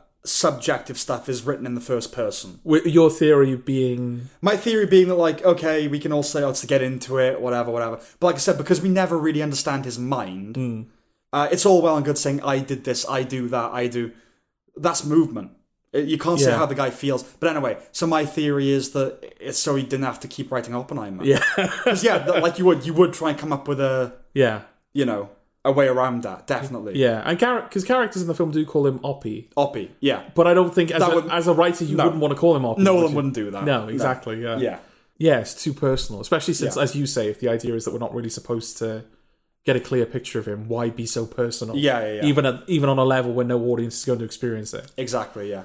But that's the thing. There's there's like it's not that clean really because No, it's not. all of the quote unquote objective stuff with Robert Downey Jr. is not because you find out that his personal biases Yeah. are informing all of his actions and decisions, and he's gonna yeah like Well, that it's it kind of comes as a twist. Yeah. So is that the idea that oh, objective, subjective? But you would only know that if you listen to Nolan give an interview on it. it the film doesn't present that. no The film doesn't set up that right. This is very much Taxi Driver. It's his worldview, yeah and this is n- this is actual concrete reality. yeah It's not like that at all. So yeah, practically, it, you use it as just oh, that's past. This is now or future. Like that's how how you use it. But then there are some scenes. Yeah, but then th- it contradicts that. Yeah. So you end up thinking, okay, so it's Killian Murphy, Robert Downey Jr. And that's functionally what it is. yeah, Um, but so is the idea that the twist is, oh, we thought this was objective, but it's actually subjective. It's just from a different point of view. well, that's going to be my question. Is there like, is do you think there's a deliberate irony in that in that presentation? to an extent, because the film, because it doesn't end with the atomic bomb blast, which we'll come to, yeah, it has to end with something, a crescendo, a climax. And that is the twist that Robert Downey Jr. has been kind of orchestrating everything. yeah, which is like in a usual suspects way is supposed to kind of taint your impression of the whole film and that it doesn't no, at all really because i mean i kind of inferred that like I, do you know what i mean i kind of knew well yeah, yeah. I well, know yeah, it's RD clear they didn't like Oppenheimer. yeah i know rdj's up to no good Yeah, so like uh, yeah but it's there as a twist so maybe part of that twist is oh i really thought he was telling the truth yeah, because yeah, like in the the subjective stuff with Oppenheimer does hold some water. Hmm. You've got moments, you've got flashes of um, you mean subjective subjective yeah, Yeah, sorry um yeah you've got you've got those random flashes of of like the tension of the universe and like this this Yeah. these random flashes of chaos abstract reveries yeah, yeah, abstract yeah, exactly and then you've got more explicit kind of as it were if you're going to speak about what i think you're going to speak about it depends what do you think i'm going to speak about oh florence pugh fucking him on the chair oh yeah well that's that's yeah, that's pretty explicit but that's weird because that's Yeah, not that's weird. oppenheimer's perspective we'll that's the come to wife's that as well. perspective um no more explicit in the sense that it, it it feels like we're actually being shown what oppenheimer thinks happened rather than what actually happened yeah in uh, did you notice when Florence Pugh is killed in the bath or what dies in the When she bath kills herself, yeah. there's from moments you see like a, a black hand like a rubber gloved hand Ah, like like uh, the Man in Black. yeah like she was taken out Okay, that's fair. but it's a, it's like a flash and it's not in most Yeah. of the scene so it's almost like Oppenheimer has decided oh she was he, she was killed I think yes. Okay, there are moments. I think overall it's a stretch. The whole film is objective. It Hmm. really is. Like other than those random, like you said, the, the kind of the particles clashing and yeah colliding. I think because that's the thing. I don't even think that's that's to support the subjective objective thing. I think part of that is just to maintain the momentum of the film. yeah, but also if we're if we're in his head, if he's the guy, then we're going to see what he is seeing, his hallucinations. You know, his kind of intellectual seeing beyond normality, like LSD sort of thing. Yeah, Um, hearing the music, hearing as- the as music. film puts it. Yeah, yeah. The problem with that is, I still by the end, you never really feel like you know the guy, and there are some lines throughout the film that kind of it's that Nolan thing of dual meaning that, that it describes a scientific process, but it also applies to the characters. So he talks about oh, it's paradoxical, but it works. And, Yeah. you know, yeah, the idea is like, what is he? He's kind of a contradiction. Problem is with Travis Bickle, even though there's some enigma and some mystery to him, when you're in his head, you know what he's thinking. You know that he thinks the black guys over there are intimidating. Yeah. You know that he's like zeroing in on this thing. You know he's obsessing over this thing. You don't with Oppenheimer. The whole film really is shot quite objectively. Yeah. So I think on that level, it doesn't work. I mean, the black and white thing and the color thing is fine because it delineates two periods of time. But as for the objective subjective thing, I don't think that holds much water Okay. personally. Okay. Yeah, the abstract reverie stuff they were fine for the most part, but it did push it too far with Florence Pugh riding him during Yeah. his trial. Because Because yeah, it's Emily Blunt seeing it. it's Emily Blunt seeing it, and they had a moment just before she's riding him Yeah, that I think was fine. It was perfect. he felt he feels naked in front of them. Yeah. they're probing into his yeah, past it, it and his pans sexual around history. Jason Clark. Clark. Yeah, Yeah, and suddenly he's not wearing any clothes anymore. Yeah. Which is the same visual that they use later on when he's in the room with in the hotel room with Florence Pugh. yeah, And it's like they're being vulnerable they're naked because they're vulnerable around each other. yes. That's perfectly fine. it's also inconsistent. It's it, it's too gr- generally speaking, it's too grounded in its presentation. That when those things happen, they're fine, but they don't quite fit into the into the universe. of Well, the that film. certainly doesn't. Like the bomb stuff, when he starts hallucinating, both at um, yeah, what's it called, La Soca? Is that the name of the town? Los Alamos. Los Alamos. Yeah, yeah. At Los Alamos, when he's giving the speech and he starts hallucinating about the bomb. Yeah, yeah. And then again in the hearing when he's being put under pressure the white light, and he's yes, hallucinating the yes. white light and the bomb. That makes sense because that's the trauma that he's carrying with him. It makes sense after, yes. Yeah. leading up to it, and the, the- him seeing that's fine. I don't know. It just felt a bit like slightly stylistically clashing, but only a little bit. okay. I am quibbling. I'll explain why I'm kind of complaining, if you if that's what you want to call it, critiquing as much as I am Okay. by the end. But yeah, so back to Killian Murphy and not getting a proper insight into Oppenheimer's mind. It does beg the question why it needed to be a three hour film. Because it's not necessarily a penetrating biopic, it's a thorough one. Yeah. And that's the difference. There's a lot of him, but you don't really get to know him. Hmm. It's.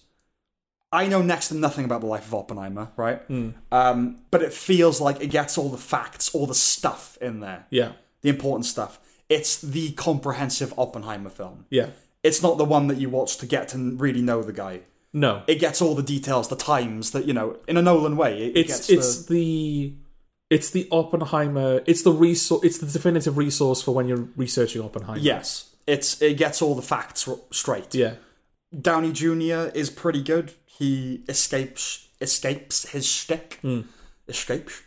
Um, yeah. He felt different from like he does- he like does feel even different. outside of the Iron Man stuff. I'm thinking of the stuff he was doing before that. yeah, yeah, yeah. It feels like a different. He's doing something different to what I mean, usually Iron is. Man. That's the thing. People think, oh, Tony Stark. It's that. He was doing that way before Iron Man. Yeah. Iron Man is like that because Robert Downey Jr. is like Yeah, that. yeah. You know, Yeah. it's not quite the Oscar nomination clincher, in my opinion, in the way that it's been talked about. Downey Jr. now. yeah, yeah, yeah. Oh, okay. But he's better than usual. Yeah. It was- Killi- Killian it's better Murphy. than Doolittle. Well, yes. Killian Murphy is, I would say, guaranteed a nomination, not a win I'd necessarily. be shocked if he doesn't get a nomination. yeah, yeah. The other highlights for me in the immense cast are David Krumholtz, who plays Isidore Rabbi, his Jewish friend, who's kind of with him throughout most of the film. Oh, the guy yeah. he meets on the train. Yes, yeah. Yeah. Uh, Clifford the Big Round Jew, as I've ended up calling him. Oh, right, why? I, well, because like he's there's a point that I'm going to make about Oppenheimer where I kind of use him as an example. Okay. Oh. And I couldn't remember his name, so I had to give him a name. Okay, his name is David Krumholtz. Okay. I liked him. Not Clifford the Big Round Jew. No, Okay. definitely not.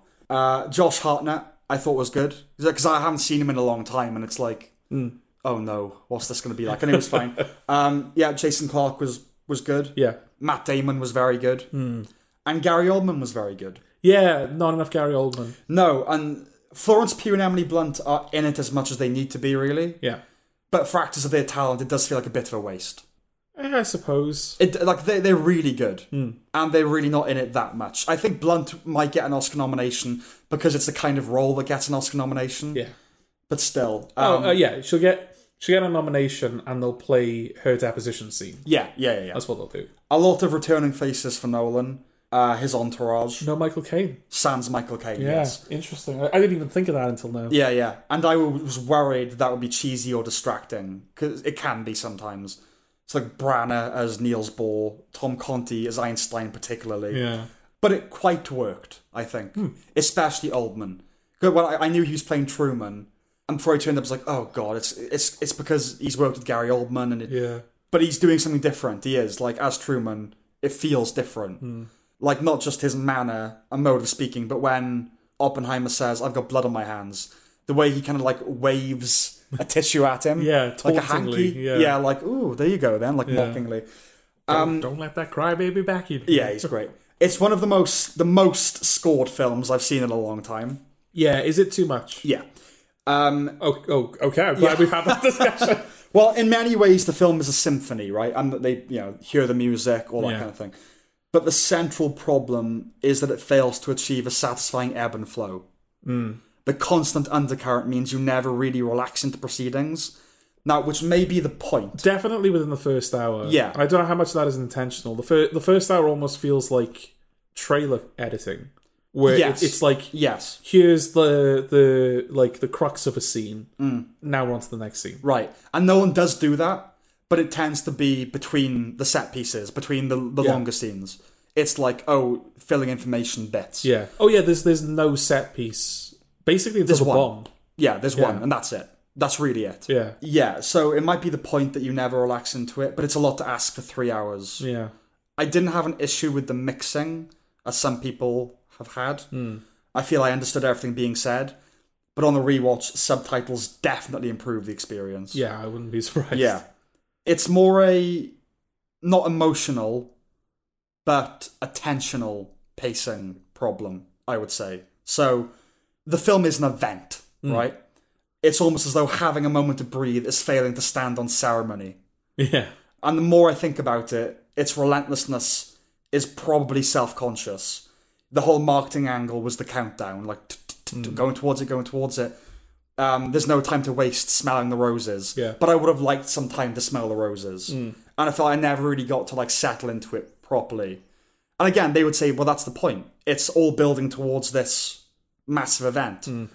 But, okay, so when the countdown hits zero, Yeah. another problem is created beyond the inception of a whole new category of destruction. The dramatic climax happens around two thirds of the way into the film. Well, it doesn't. No, it does. No, because the Robert Downey Jr. Yes, but it, Well, the, Okay. the Rami Malek deposition Right. is the climax of the film. the actual one, yes. Yeah. But the true dramatic climax happens two third. The most exciting dramatic climax. Yeah. I, I- yeah. I Yeah. would. I wouldn't.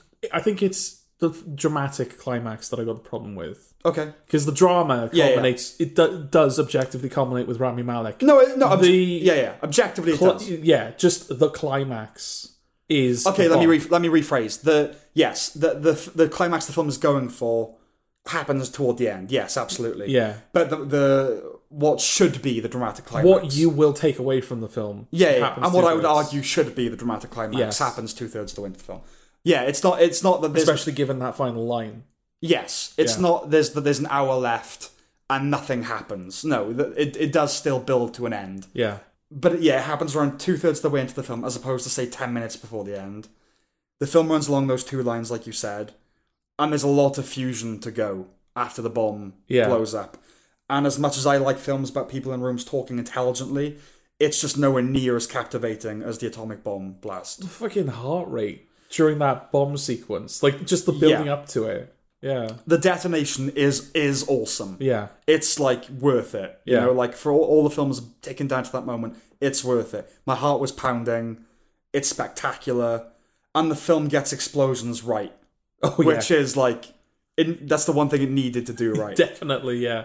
It like it gets them right, but it also it finds a way to balance making it look cinematic and sort of portraying it in a way that the sound design is bad it's weird for all the complaints of the sound design it really works in that scene yeah, where there's no sound it's just a yeah, you just hear them breathing. that's it Yeah. um, so consequently because of th- that timing structural problem Mm. my conclusion is this would have worked best as a chernobyl like miniseries But wouldn't it have been the same problem where the bomb would have gone off in episode four, and it's like, well, we got two episodes to go.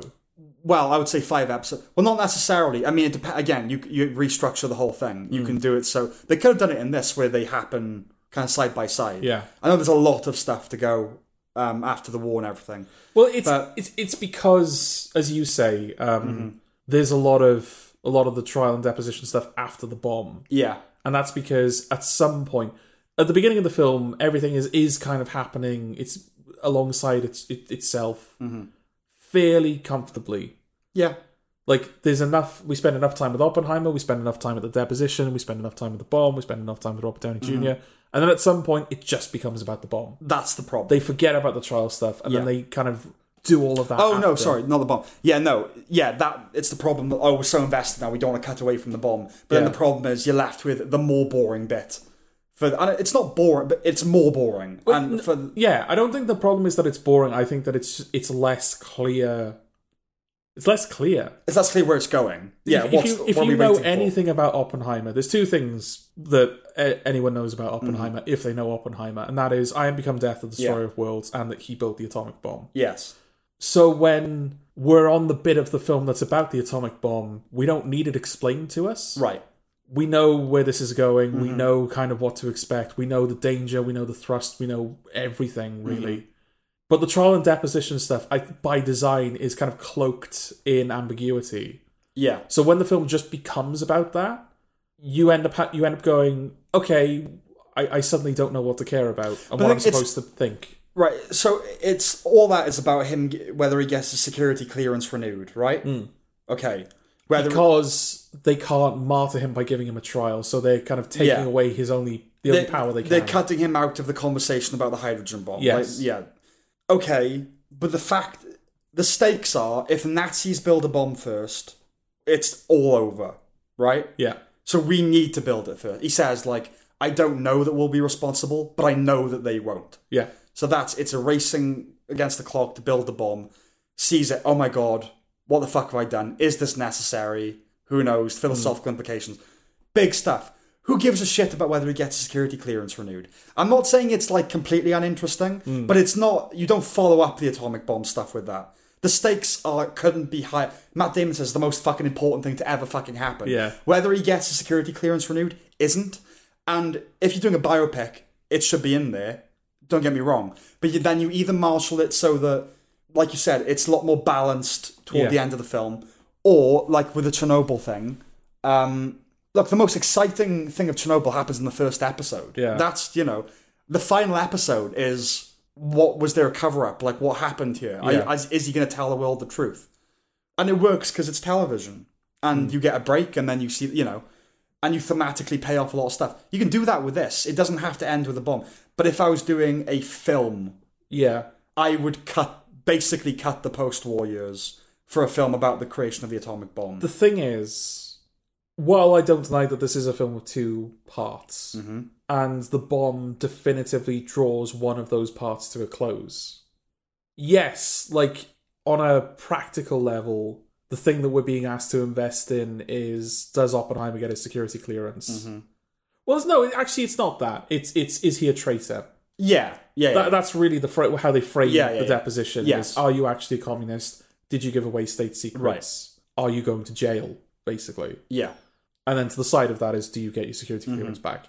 But really, it's not like it's not about like what that what it's actually doing is it's showing that Oppenheimer is kind of allowing himself to be dragged through the mud because of the guilt of building the bomb well because uh, Emily Blunt is yeah. constantly like, "Why don't you fight?" And he's just, and he just, he doesn't. Yeah. And Well, at, I- at the end, she's like, "Do you really think that letting them tar and feather you like this is going to will will make people forgive you?" yeah So it does, it it does follow it up thematically. It is a follow up. no no, yeah no i know that don't get me it's just are you going to rewatch it yeah, probably are you going to rewatch it after the atomic bomb blast yes, okay i don't know that i would 'Cause- and again i love people in rooms talking yeah, it's just again I don't want to sound like a luddite like oh it's just it's boring is it?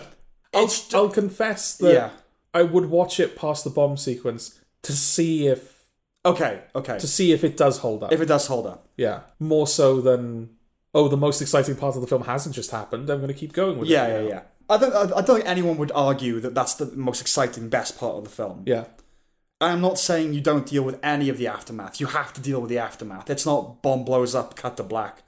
You deal with uh, the implications of it. Some of the. So what I personally would have done, just off the top of my head, Yeah. you have the bomb blast. You have the, the victory speech where like he starts hallucinating the burning flesh and the corpses and people are throwing up outside. He meets the president. The president calls him a crybaby. That's and then you can draw into a close basically. And I like the thing because again, in a larger sense about him whether he's a traitor or not, it's about reputation and legacy. Like, what will this man's legacy be? Yeah. reputational management. Like, and Einstein says to him when we, you know, one of their conversations at the lake, at the pond, he says to him, um, when this is all done, they'll give you medals, they'll give you this, but it won't be for you, it'll be for them, and all Hmm. that kind of stuff. You can deal with that stuff. There's just too much of it after the most exciting bit of the film. Yeah. I'll Yeah. tell you what I do like though, uh, just to mention that scene for a moment. The the one where like he sees the burning flesh and the, and the Right, wake right, of the right. bomb with the Yeah, crowd yeah. and everything. Apart from that one there's two explicit moments. There's obviously there's a moment where the sound drops out Mm-hmm. and you hear that scream for a moment. There's the moment where you see the the woman's flesh burn away. Yeah. And he stands like Yeah, his on a foot goes body, through like yeah. Hmm. a body. Other than that, all of the other visuals we see that are supposed to be like incongruous and kind of horrible Mm-hmm. could actually be happening. Well, I, that yeah, that was unclear to me. The guy throwing up, I took that to be real. Well, that's what I like about Yeah, it yeah, because yeah. you see a woman crying in the crowd, and Yeah, it's like, yeah. well, okay, a woman could realistically be crying just Yeah. because she's realised like the gravity of what they've done. You've got a couple making out under the bleachers, Hmm. which I took to mean like, Are they making out, or is he comforting her? oh, I thought they were making out because Oh, my okay. my instinct was, you know, that kind of thing, like, oh, in a burning plane. Some people say that, like, oh, in, you know, if you if you're in a crashing plane, you just want to grab the nearest person. So Hmm. Okay. just fuck, 'Cause it's your last chance. Um, I thought it was like that kind of instinct. It's like, oh, the world's ending. Let's just get it out of our system. I mean, my memory. But it could just because it's a party, you know? My memory of that is uh, that a woman was crying and a guy was comforting her. Okay, I So, thought they were making out. We could be, yeah. Well, George, what does that say, mate? so yeah, I don't know. Like, I don't know what is the truth of that. and But also, yeah, as you say, the guy vomiting outside. Again, it Yeah. could just because they're celebrating. They had too much booze. it could be. I, I took it. My interpretation is that obviously the out there stuff is a hallucination, but the stuff like the woman crying, the guy throwing up, is real. But only he's noticing it. Yeah. They're like the cracks in the you know, Exactly. Yeah. Um, so, like we said, the, the distinction between fiction and fusion is the idea one is subjective, one is objective. Uh, but another issue with the pace and the unrelenting score is the film always remains objective about the fact that this man is on a tram line to the atomic bomb, to profound infamy and profound achievement. He doesn't know that, but the film always does. yeah. That's a problem, especially if you're saying that we're in his head Yeah. and it said, okay, like I feel like I'm meant for greatness or whatever. But that's usually a problem with biopics. Hmm. Is like everyone kind of knows that this person's going to go on to be, yeah. you know, Ray Charles or President Lincoln or whatever. Yeah, yeah. And he doesn't know that, but the whole film knows it. Hmm. You know, so it's harder to argue the subjective objective case. This is a good film. Yes. Right? Yes. I am It's just really explaining why I think it's not a masterpiece. good. okay. A lot of people have called it a masterpiece. It's not a masterpiece. Hmm. It's a good film. It's a very good film with elements of greatness about it. Hmm. But it's not a masterpiece. But it's a lot easier to enjoy when you don't need to pee. I said That's my my final takeaway. I'm, I'm glad that uh, you and I have had the same experience in the cinema now, which Yeah. is we've both needed to pee an hour into a three-hour Nolan film. Yes. and have just stuck it out. yeah. despite all the signs saying we shouldn't. Yeah, yeah, yeah. But that's the thing, Oh, like for all of for all of your complaints about like the um uh the deposition stuff being less interesting than the bomb, Mm. you state. But not because it was holding my attention. I could barely pay attention. That was I had to focus on my bladder. Not Right. it was more just get through it. Like Yeah. you've got to talk about this afterwards. Get through it. Okay. Um, yeah, the the rewatch was much more for the deposition. It was like, okay, right, what happened? there? Like, what was going on? yeah. Um, there, there were points, and like I said, because I watched it at home and I could stop it and I had subtitles, it was a lot more relaxing experience. Hmm. But when I was watching it in the cinema, because of that, dun, dun, dun, dun, there were points where I kind of fell off the wagon. Of, and Casey Yeah. Affleck to me is the big, his little sequence. Hmm. That was like, oh, I'm st- you're losing me. I'm starting to get, I'm starting losing interest now. There were definitely moments where yeah, you just kind of find yourself adrift in everything that's happening because there's so much. There's a lot. happening. There's a that's what I mean. It's a thorough biopic. There's Yeah. a lot to a lot of information. It would be it would be optimistic to say that I probably picked up like half of what was happening yeah. across the entire film. Oh, names like there's a bit at the end where they talk about the fallout, as it were, Hmm. afterwards, and you know, like oh, this happened to Oppenheimer, this happened to this scientist, this happened to that scientist. I'm like, who? yeah. Oh yeah, that guy. I get yeah, yeah. Well, this is where Clifford the Big Brown Jew comes in. Sure. because Uh, this is the example I was going to give is like just outside of just like the amount of shit being thrown at you. Mm. He meets him, befriends him on the train, and then he's like, "There's this German that you've got to seek out," and he's like, "Ah, yes, Heisenberg, I know." Yeah. They go to a Heisenberg lecture. They shake hands with Heisenberg. Heisenberg finds out that Oppenheimer has published a paper that's based on his findings, and he's like, "Oh, we should publish together." Yeah. And Oppenheimer's like, "No, I must go back to America," Yes. and they never meet again. He's he's invoked again, but they never meet. He's again. invoked again, Yeah, but yeah. never meet again. No, they never And meet it's again. like, all right, was that important? It's I because don't- it's in the book, you know. American Prometheus is the book. American Prometheus. Yeah. That's based on. Um, I, I don't. I no, I know. what could have you done mean, Like without that. Mm. it- that's what I mean. Like because he wanted to get it right, and I commend that. Like all the scientists, you feel you feel like they're all represented. You Yeah. know what I mean? Like I think there's only one composite character or one you know fictitious character, and that's Alden Ehrenreich. You know the um, Robert Downey Jr.'s aide. Yes. that kind of is with him and then turns on him. You know, Yeah. he's kind of meant to be the audience, but everyone else is you know real Teller and Fermi and all the scientists. And it's like I get it, and especially because they're all like I've heard the names of these scientists and I Yeah. don't know much about them, so that you want to put them in the film. But it, you could have done some condensation, Yeah, you know, like give us four or five, and I'll get it that it's a massive fucking yeah. uh, you know operation. His brother's in it. Like, do you even remember that much? You know, his brother's in it. He's dating a girl he doesn't really like, and then he marries her, and he's like, okay, and he wants him to come to Los Alamos, and he doesn't come, and then he does, and like, eh. it's because Oppenheimer had a brother Yeah, Hmm. so they had to put it in, but it's it's not relevant. It's it's to be thorough. Yeah. and I I get it. Even though the film pulses with that detached intellect that Nolan brings to bear on projects, pulses with detachment. Yeah. I like that. um, a focus on concept as opposed to characters, like you've said, the dialogue is an improvement over a lot of what he's done. Um, it's very well written, although the characters do talk a lot of the time like they're vehicles for biographical exposition. Like they're aware they're in a biopic. So like Emily Blunt when she meets him, she tells him about her husband and like, and he's like, "Oh, I'm going to invite him to Los Alamos. You, you both you." She's like, "Yeah, but because you know it doesn't make a difference." Then shows him riding a horse, and she gets off, and literally, it's great. It's almost like you can hear the writer discounting it as important information. He goes to her. So you've been married before twice, and he says, "Who?" So oh, the first one uh, doesn't matter, but the second one yes. was uh, this guy, and then blah blah. It's like they know kind of. their- It's hard to explain. Yeah. But it's like uh, getting the bullet points of a life kind of in there, but it's very good. It's very good. Yeah, yeah. But, I, uh, I, I wouldn't want to discourage anyone from going to No, see it. no, I'm, no, I'm no. glad it's done as well. It's nearly gro- gross, nearly a billion. Yeah, not as much as Barbie. Is uh, we're gonna Are we- are we segue ready to do into Barbie? Are we ready for I've Barbie? actually been really looking forward to this Barbie review. Why? What do you think is going to happen? I think you're going to be fun on this one. Well, you wanted to watch it with me, didn't you? I did. I, really understand wanted to. now. I understand that. now. Yeah. I watched it today, Okay. so it's Yeah, but I fresh. wasn't there, so no, no, no. I didn't But get it's, to experience it's it. fresh, you know. Okay. Explain Barbie. No, no, no, no, no. Have I got to do it all? Have I? this is your treat to me. You explain Oh. Barbie. Do you have an opinion on Barbie? Yeah, I have opinions. Okay, but we're gonna wait. I think I have opinions. Yeah. This is part of the problem. But go on, All right. Well, okay. Barbie. Barbie is set in Barbie Land, where all Yes. the Barbies live. Yes. And Barbie's women run everything. Um, president, Nobel Prize winners, the Kens are just kind of there, and they do their thing. They pine after the Barbies, and that's the dynamic. Yeah. And then one day, stereotypical Barbie, played by Margot Robbie, wakes up and starts having existential thoughts about death. And then the next day, she kind of like something's off, and she she's flat footed all of a sudden, and all that kind of stuff.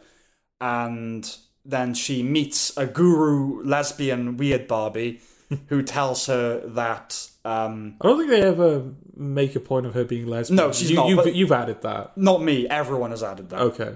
um, and that's clearly what I would say what it's meant because Kate McKinnon's a lesbian. Right. um, there's a relationship between the real world and Barbies where the girls that play with them, when they develop anxieties or develop problems, it, it kind of infects the Barbies.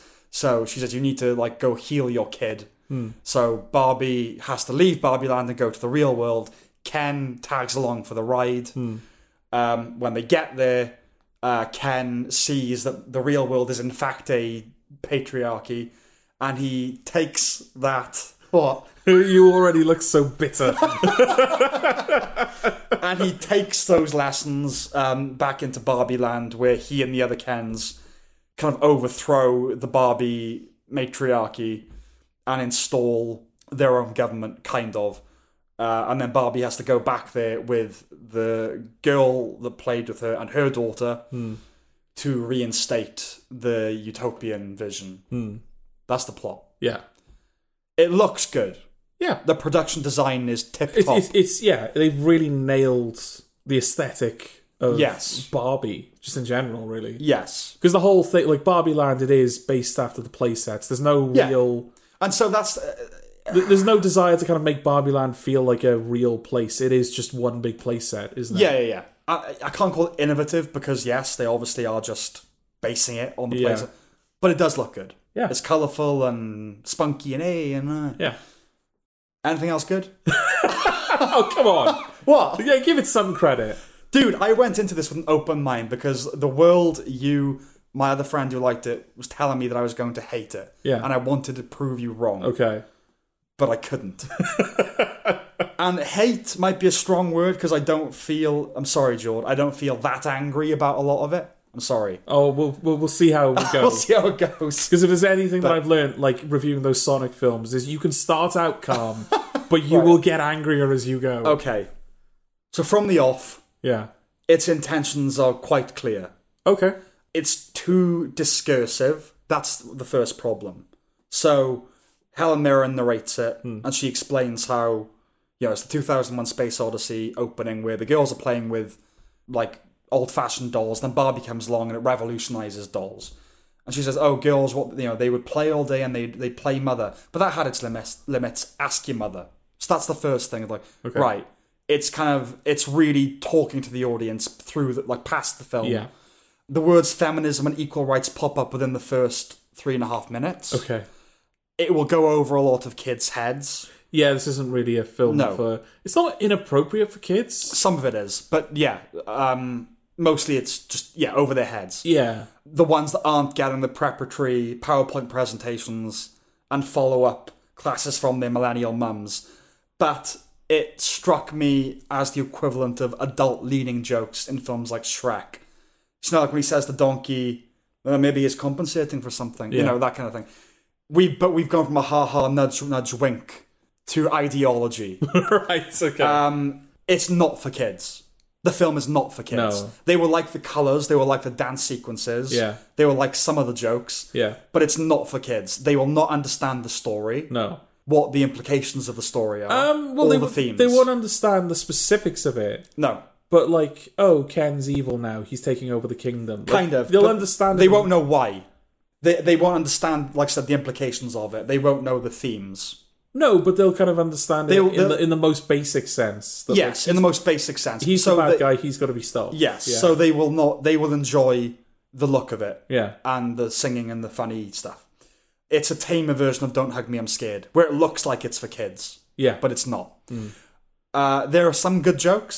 Uh, her feet, that's a good joke. I did. I yeah. I, I will say that about the film that Mm-hmm. I did laugh, genuinely laugh, like a couple of times. Oh, I didn't laugh at all. Oh, did you not laugh at all? No, I didn't laugh at all. But I did think there were, there were some good jokes. Okay. I, I particularly enjoyed uh, the wall joke. I don't know how you felt about that. Yeah, well, you know. Trump. Yeah. Well, of course it is. But yeah, no, It's that was a just- good joke. yeah. It's just like oh, you know, I just have. I need to. I need to get out before they figure out how to build it sideways. Yes. No, Just that's good. building this wall. It's like because it does have those moments where it's just like this out there. Like It's stupid. What? It's silly. Yeah. No, it, it it it does have funny moments. The shower thought that was funny. Yeah. No water comes out. Um, some nice cinematic nods, and we got Jaws, Space Odyssey, and like they're they're on the level of like oh the adults will get that like the Matrix stuff in Shrek, Mm. and when it starts about Proust and everything, you're like oh fuck off. But that's okay. The rules of the universe. Are we here already? We're here already. Okay, because this is a bugbear of mine as well. Yeah, yeah. Yeah. it's suggested early on that they are being manipulated physically, right? Yeah. So you put them wherever you want. So she's just glides from her roof to her car because that's where the kid has put her. That's what Yes. Helen Mirren says. Yes. Like, um, you c- you know you can be moved wherever they want you to, and then she Yeah. just goes ah to her car. What happens if a kid throws a Barbie in a tantrum out a window? This is the beginning. this is the beginning of what we'll talk about. This here. is scene one. um, yeah, no, no. I, I think its problems go way beyond that. yeah, but that's that gets the ball rolling. Yeah, It's, like, it's not the kind of question. because is is the idea that yeah, the Barbies are because they're not inhabiting the same space as the children. They're uh, or nor are they inhabiting a space. we never understand what they're inhabiting because someone tries to ask the question and Yeah. it rudely cut off. Yeah. and you don't find out. I'm gonna bring up the Lego Movie, Mm. perhaps more than once. It's the obvious corollary. Yeah, it's the obvious. Absolutely. comparison. I mean, it remain yeah, not just because it's like a toy product film where the goal is ultimately to like sell you the sh- Mm. Yes. the thing. But the Lego Movie has incredibly simple rules that it never breaks, other than one moment which you forgive because it's supposed to be You're allowed to break one rule. yeah, and it's supposed to be this magical kind of like the character. It's the character's big moment. Yes. I don't know what the rules of Barbie are, but I know it's not following them. Well, there aren't any. Yeah, This is there really aren't any. The rules of the Lego movie are this the entire thing, every character, every location, Mm-hmm. every location physically exists in the child's basement. Yes. And every character occupies One child. one child, and every character that exists within that space is in the child's imagination. They're being, uh, their words and their actions, everything is being motivated by the child Yes. once you're kind of outside of that, you cease to Nothing exists. Nothing Yeah, exists. Yeah, Lego Movie Two does break those rules a little bit, but that's Lego Movie Two. It doesn't matter. It do- yeah, it doesn't exist. Yeah. Um, don't count. but yeah, Barbie Land is not a physical space in reality. It is Or is it no. The film shows it as a as this kind of like overlay? no. It's not even an overlay. It kind of exists in tandem with reality. Like you've got Barbie Land over here on the left, and you've Yeah. got reality over here on Yeah. the right. So they kind of exist alongside each other in like pocket dimensions or portal, Other dimensions. or there's a portal you have to take between them or whatever. There's yeah. There's a portal. Yeah. But yeah, when a child is like moving the Barbie, it's not as if they're moving the Barbie through Barbie Land. They're moving the Barbie through their own house. Yeah. So is the Barbie matching those movements Right. in a different space, but in this space? Or Yes. Is it one child? Is it multiple children? She's stereotypical Barbie, Margot Yeah. Robbie, but is she the only stereotypical is she the? Oh, is there only one child playing with her, or are her actions motivated by like Yes. a conglomeration? is, is she the collective play of, of of, girls? ev- every everywhere? child that owns a version Yeah, of yeah, her. yeah. Well, no. The film answers that. No. Yeah. But then it begs the question is this the only Barbie land? It is. We can infer that. It's Yeah. only the one Barbie land. So there's only one stereotypical Barbie. But that surely that implies that there, ha- there have to be loads of stereotypical Barbies. 'cause Yeah. h- Otherwise, how is she stereotypical?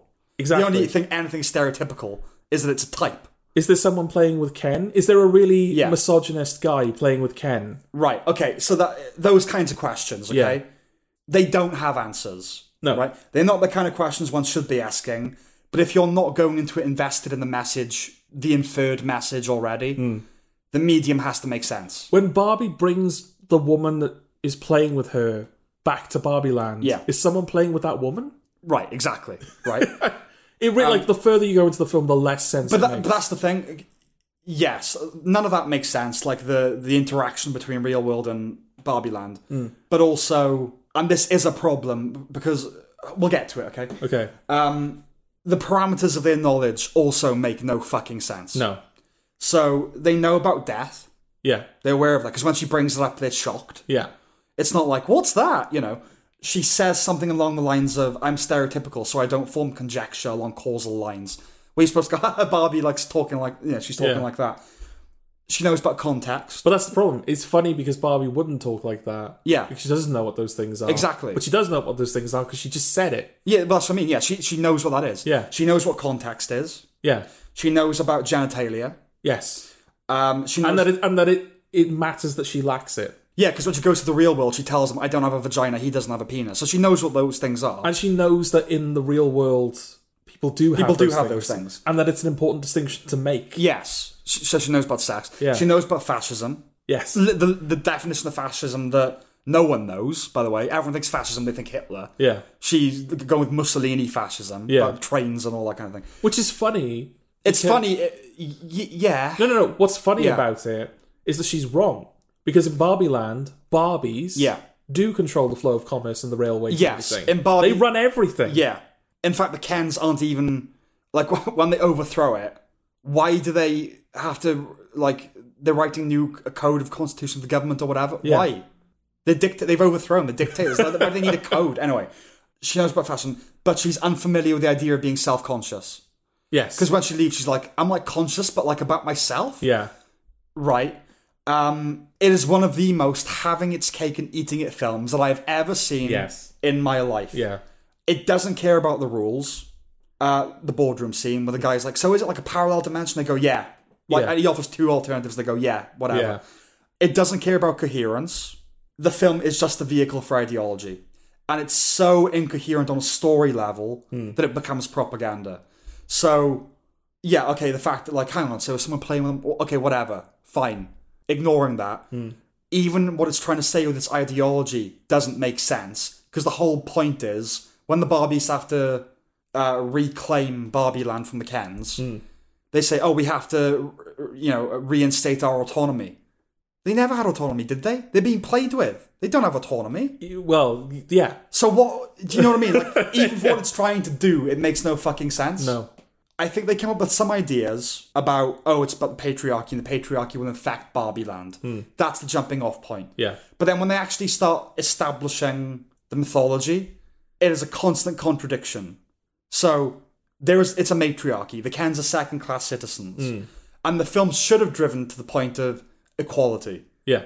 We share everything, right? It doesn't do that. No, that's the thing. I think it does. I think it thinks it does. No, it doesn't. No, no, it No, no, thinks no, it does. No, it gestures towards it Yeah. with, with a snarkiness. yeah. It says, "Oh no, you can't be like on the Supreme Court, but you can be like a lower." This is what, yeah, this is what Yeah, I yeah. found so, yeah, because she goes to uh, California Mm-hmm. and immediately is bombarded with um, sexist give us a comments. give us a smile, yeah, Yeah. yeah, and all that, yeah. yeah, tall glass of fucking whatever, yeah, Yeah, yeah. all that kind of shit. She goes, she sees some builders, and she's like, ah, yes, we need some feminine wisdom because Yeah. obviously she's naive and Yeah. Barbie Land or whatever. Goes over to the builders, they do the whole thing. It's like, oh, you're fucking hot. Mm. Yeah, Mm-hmm. yeah. I want to fuck you.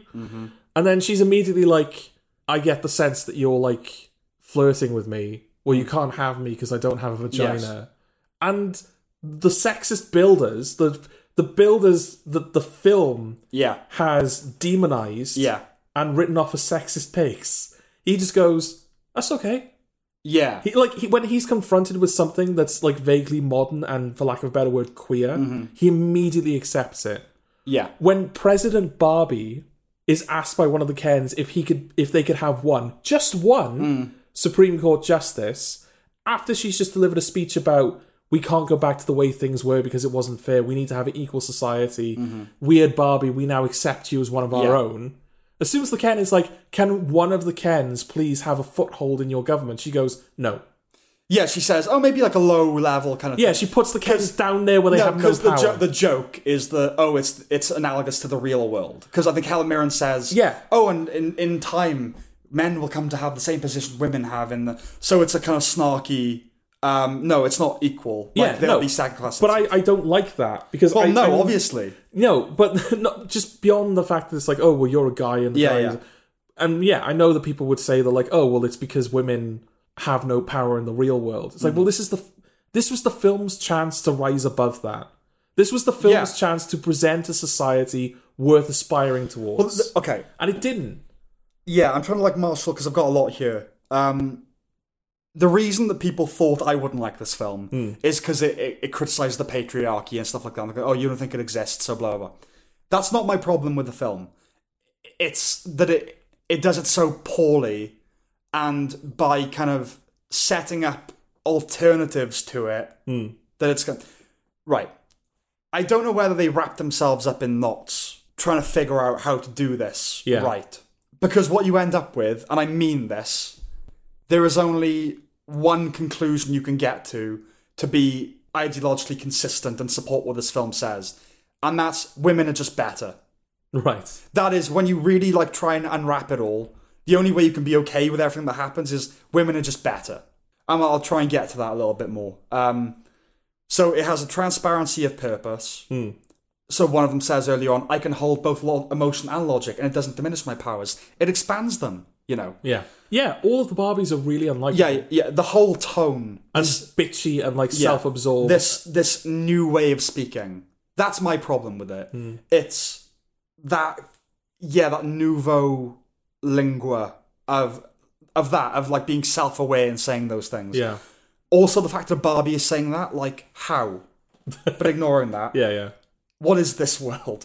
Um, and then there's stuff like the doctor said, in the time it took for me to finish this, that sentence, you healed. Haha, you know, I don't have anything big planned, just a giant blow up party with all the Barbies and planned choreography and a bespoke song.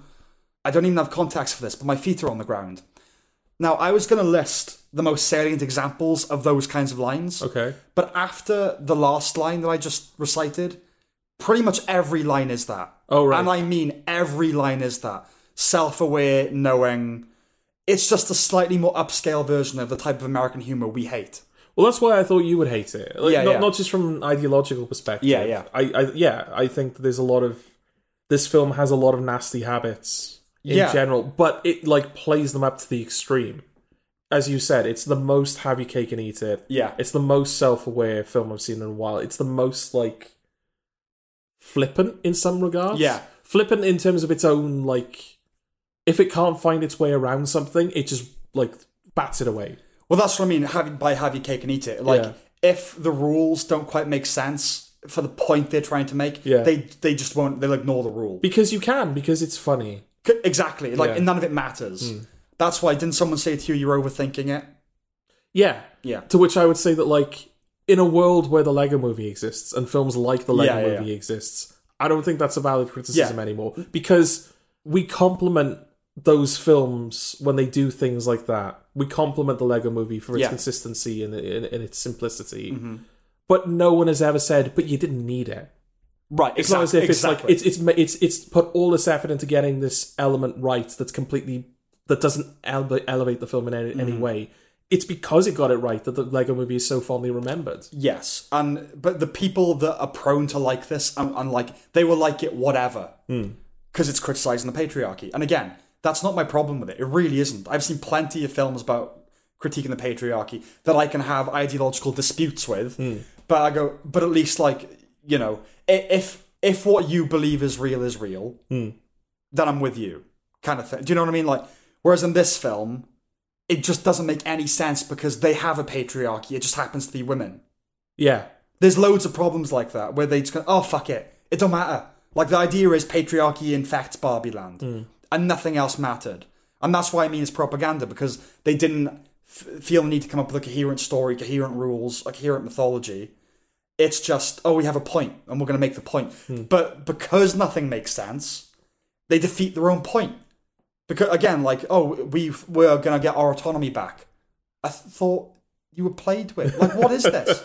um, the sadness of Ken when he says every night is girls' night. You know, at the beginning, Oh, right? Yes. This is what I mean. I really don't think they knew what they were doing. Flip the genders, and that actually, that I think that's the best thing I can say to anybody that loves this film. I don't want to convince you not to love it. That you know, it's not. Um, and trust me, I would not waste my life overthinking Barbie No. this these are things that occurred to me as I watched it. Okay, when people criticize Trump or criticize Obama, people will all say, "Well, flip it. What if it was Obama doing that? Would you criticize? You know that kind of thing. Flip the genders." And they do that when he says, "Every night is boys' night." If you're all about this film and what it's trying to say, maybe you can't argue with him when he says, "Every night is boys' night," because you go, "Well, yeah, fuck you." you know, every night was girls' night. Now every night is boys' night. Yeah. You have to get to, and to be fair, she does say, oh, not every night has to be girls' night. Right, yeah, that, but wider. That should have been the conclusion. Yeah. Extrapolate that. Um, and that's why why I say the only way to truly get behind this film is just to think that women are better and men are lesser. Mm. I really think that. That's the only starting point where any of it can make sense. I don't think there is. I, I, I don't think there is a um a, a clean conclusion that can be drawn. It's not clean, but what I mean is because of this whole thing of the women run everything and then they want to get that back. And then Yeah. when they do, the lesson isn't that we should share. It's like, not really. Yeah. Like, we'll still be, in, we'll still have all the power. The only, If you're behind it, the only Hmm. conclusion is that women are better then. Right? Like, what else can I take away from that? But that's the thing. I think the film is so clumsy Yeah. in its uh, in in its ideology in its presentation Hmm. of that in the story that it's telling in in every way really Um, Yeah, yeah. that you kind of could draw any conclusion you want from it and be right on some level a lot you have a lot of people say Yeah. obviously like ben shapiro saying like oh this is the most woke piece of shit i've ever seen Close. I'm close to him. I'll be honest. yeah, you've got a lot of people saying Yeah. that like, um, oh no, the film is actually a celeb. It's it, it's a total deconstruction of gender that's fair on both sides. You've, I've seen people say that this is actually anti woke because it, because it's a- it's like it's almost like a parody of like a woke like it's so ridiculous. Ryan Gosling has said that, but I think in jest. Or he didn't say it at all. Uh, well, that's not true. okay, Um, but that's my point. Is that yeah, like yeah, yeah. all of those people? But there's, the- the- there's but- enough. There's enough. There's enough evidence in this film that each of those people could point to But don't you think that? But there's not. and though. be right. Don't you think the people that say it's not woke at all are bending over backwards to try and like depoliticize it or to, I don't know, overthink it? Yeah, they're overthinking it to kind of go. You know, obviously the liberal tendency is to intel- over intellectualize something. It's like sometimes things are simple. Hmm. You have to bend over backwards to think that Barbie's an anti woke movie. It is really not. I think they just looked at the the absurdity of it and took that at face value and just thought What, like in what way though? Oh, you answer. I'm not going to argue with you because you didn't say it. But no, I don't. no, but yeah, I, yeah. I, I'm s- I'm at this point I'm imposing my assumption on their theory because I didn't Right. see a lot of it. yeah, yeah, yeah. But my assumption would be they saw how like the weird out there jokes and just the the weird artifice of the, of everything. Mm-hmm. Because that's the thing, like it's not as if Barbie Land is this kind of kooky, crazy land, and then the real world is this kind of gritty, like Mm-hmm. the Shield esque like presentation of of reality. Yeah. Both realities are weird. Yeah. Both realities have this Yeah, kind of they're heightened, heightened, yeah, yeah. heightened craziness to them. Yeah, yeah. So my assumption is that is that they just like they thought, oh, this is this, this is taking the piss. The thing is, the true enemy of the Barbies, it's Is Barbie itself? no, it's it's the people that make the toy Mm. and the girls playing with them. Right? Okay. They're the one they control everything they do. So if autonomy is what they want, they have to break out of the whole we're being played with thing. Yeah. Okay? Now, then you can uh, argue, like, oh, you know, but the reason the doll exists is because of the patriarchy, even though a woman invented it, blah, blah, blah, blah, blah. Let's not go into all that. It's, it's too much. but the purest form of this film is the Barbies become self conscious, or a Barbie becomes self conscious, realizes that their whole reality is manipulated, and have to go to the real world to sort that shit out. And then they come back, and hey, we don't have to be gorgeous and do, th- you know, turns out we can be whatever we want. That's the true, and I'm a man, but fuck you, feminist vision of this film Okay. men and women are equal.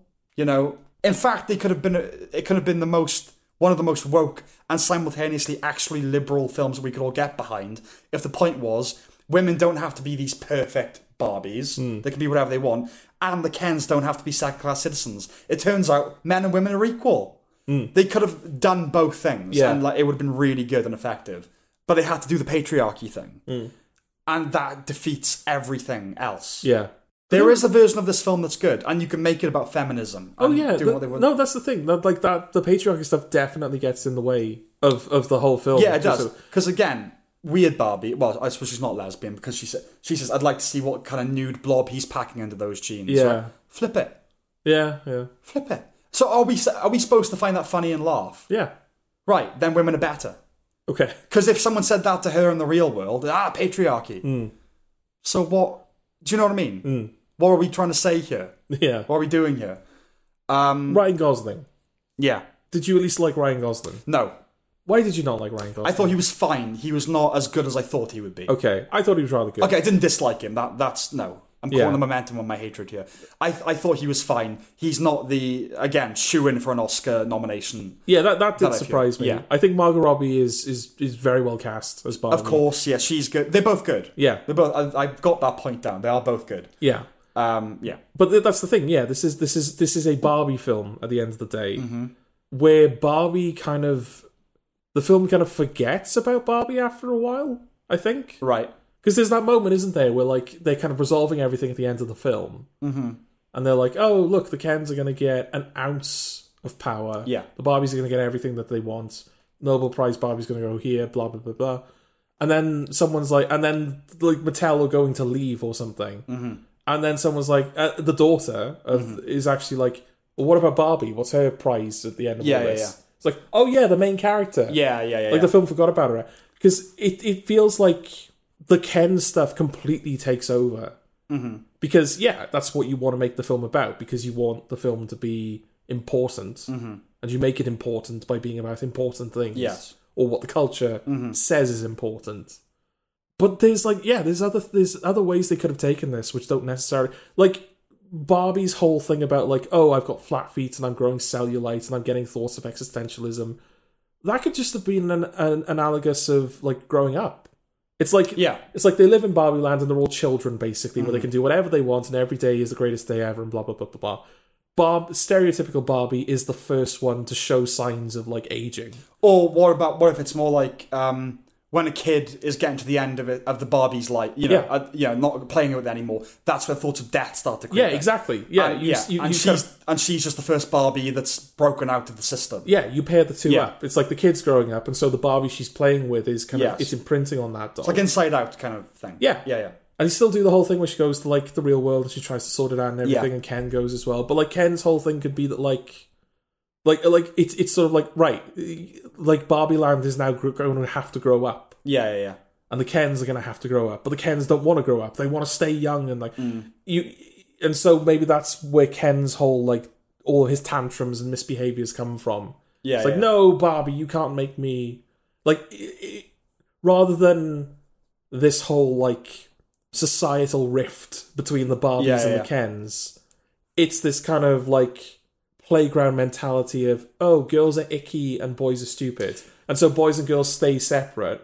But as they grow up, and the society kind of like Ah, but the film, evolves, it's like oh, these we Yeah. have to come together. but the now. actual film's doing the opposite. It's saying that atomized identity is the best way. To, so like, yeah, they could have done a thing where Ken maybe his thing is because he's you know a lifeguard, whatever the fuck he is. He can no, kind of- he's beach. he's beat. Yeah, yeah, whatever. He can do anything. No, no, that's one of the best jokes in the film. I'll, I'll have you acknowledge it. Well, the whole beach bit. Yeah. You think that's one of the best bits of the film?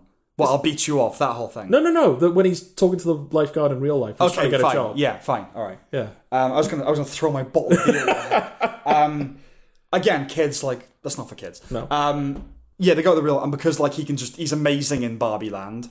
Hmm. Um, it's not about that he sees the men rule everything in the real. world. It's he can't do anything he wants to do. Yeah. because he's not qualified to do anything. Yeah. You can't do, you know. Yeah. And even if you wanted to stick with the whole, oh, Barbie and Ken, like he's not entitled to her, she doesn't want him, whatever. You can still have that lesson learned. Like that, I didn't have a problem with that so much. Like Hmm. she doesn't like Ken. That's never explained either, by the way, because Barbie does like Ken, but that's never Right. no, she, like Barbie and Ken in Yeah, the yeah, thing, you know. Uh, he loves her, but she's like eh, about him. Yeah. because th- because they that's the way they wanted it. It So doesn't wait, actually make sense within the rules of the universe. Yeah. That's what the filmmakers wanted. So she doesn't like Ken, and then she's like, look, I just don't. And the whole maybe it's supposed to be Barbie and Ken. Right.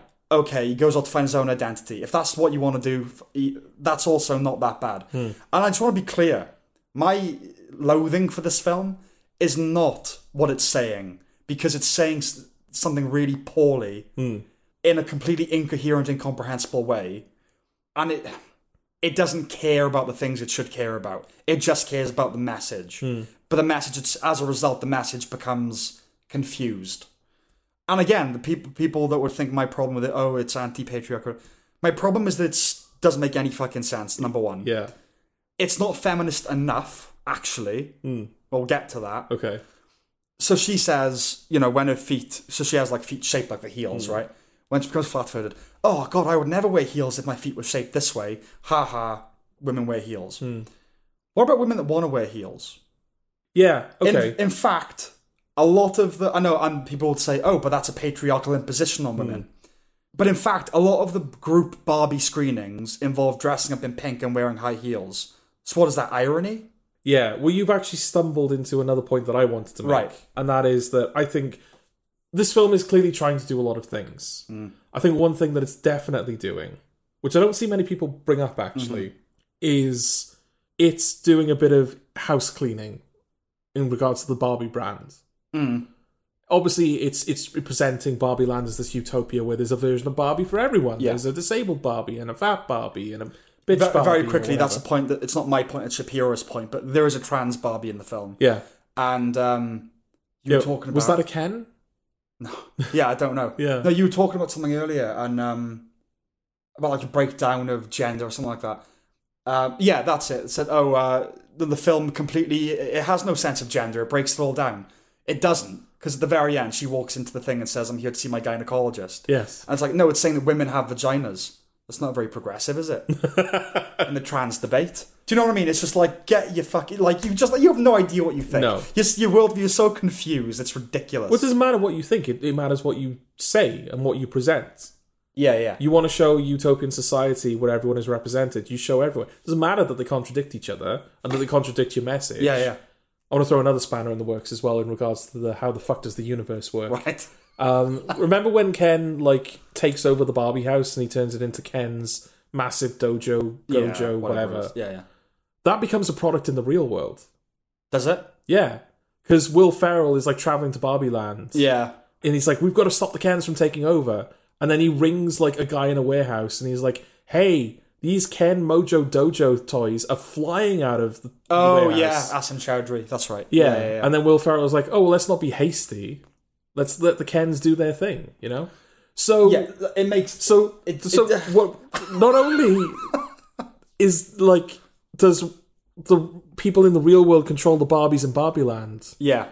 but residents of Barbie Land have an influence over the real world because Yeah. they can create products that exist in the real. Yeah. Does Mattel even have a manufacturing division, Yeah. or is it just a bunch of guys playing with dolls that imagine play sets that become real? That's the thing. It doesn't make sense, and a lot of that is like, oh fuck it, kind of, if you're into it. But it becomes a problem when it's like you start thinking about right. So Barbie, stereotypical Barbie, is is being played by, with one girl, Hmm.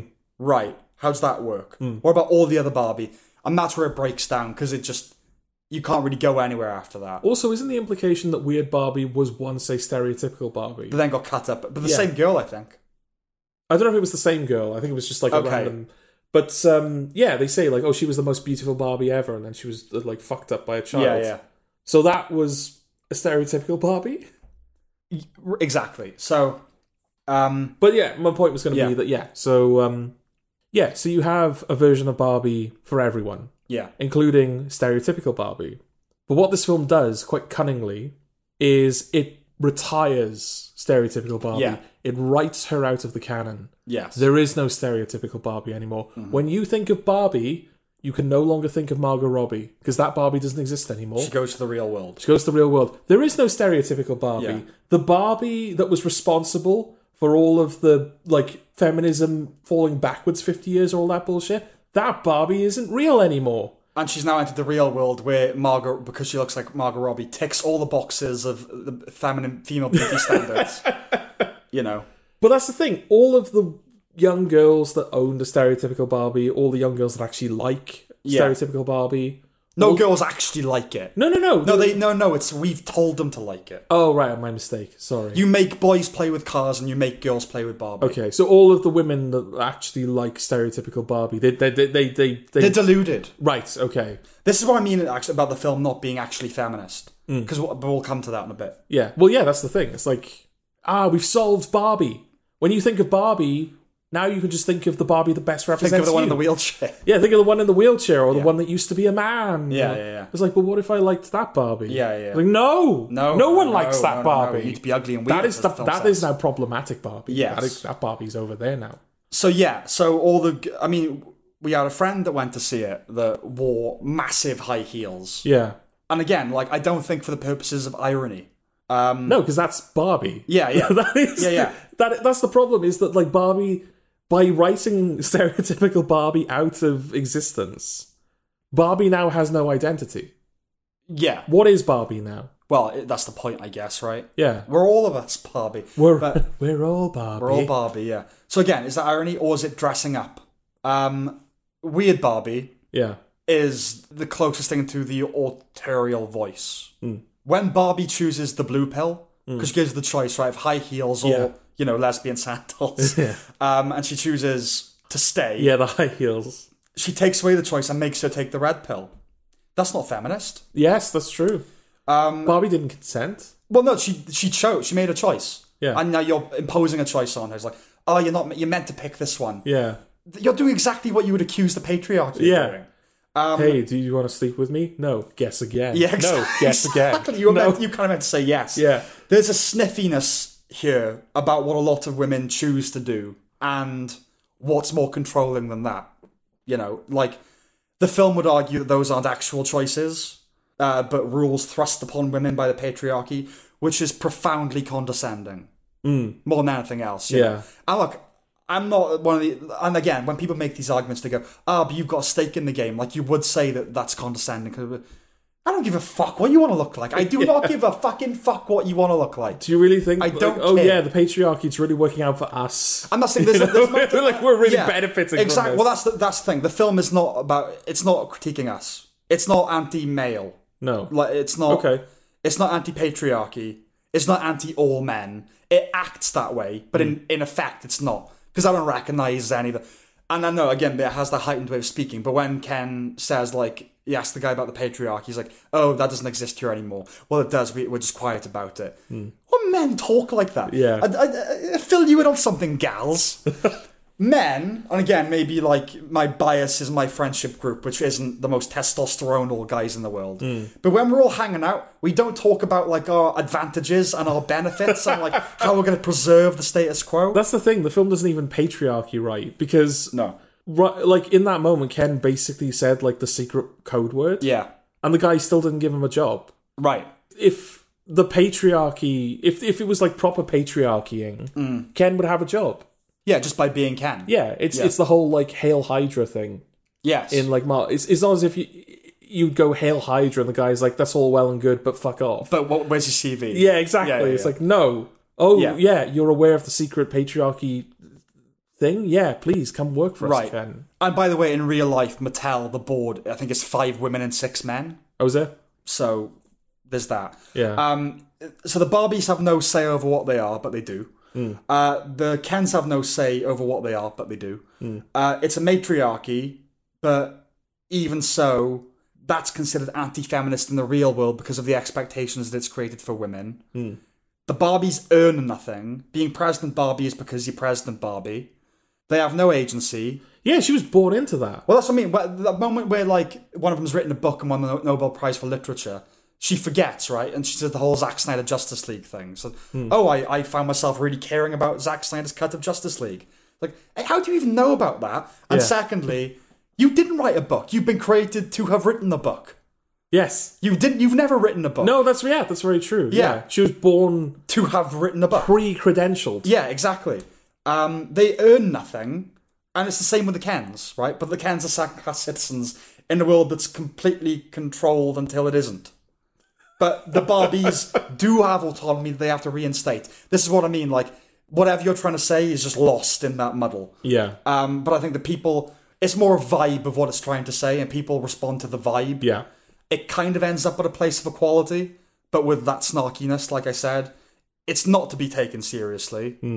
Um, But people are. but people are well because the film does. Um, the film takes itself seriously again with its message. Yeah, Little girls, not everyone, of course, that watch this will grow up and they will want to wear high heels and they will want to wear makeup. and they will be wrong That's, that's according to this yeah, film. that's going to keep happening. Yeah. Now, like I said, the film doesn't, in effect, is not railing against men or the patriarchy because it is, it is constructing straw men that Hmm. is the patriarchy.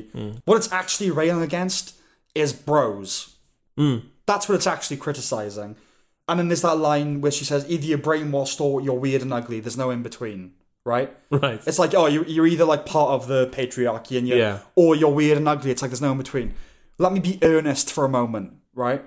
Just for a second. Okay. I've known plenty of beautiful women that were exactly in between, that weren't brainwashed by the supposed patriarchy and that weren't, you know, weird and ugly and misunderstood. And yeah, most of womanhood exists somewhere between those places. Right. This is an Ivy League coastal artsy impression of where women stand in society. And young women are going to love it. I don't know about young girls, but young women certainly. But this is an ideologue's impression of womankind. And it happens to be a woman. Well, a woman and a man wrote it, but a woman directed it. It's her view of it. So yeah, again, I'm a fucking man saying this, but the film, this film does not speak for all women. It speaks for Greta Gerwig. And like I said, in many ways, my problem is that it isn't feminist enough.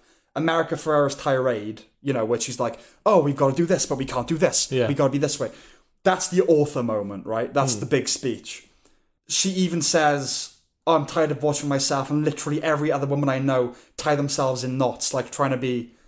I know a lot of women will agree with that. I know some will pretend to agree with it. I know some will want to agree with it. But it comes down to the whole film comes down to this for me. Greta Gerwig, speak for yourself Okay. that's what comes don't don't presume to speak on behalf of all womankind that's what will piss me off the most like it's not feminist not at all it doesn't account for the choices that women make to get married to have kids to do x y z fuck you that's my takeaway and i'm done Yeah. Okay. Yeah. I, I, yeah. I, I wouldn't want to.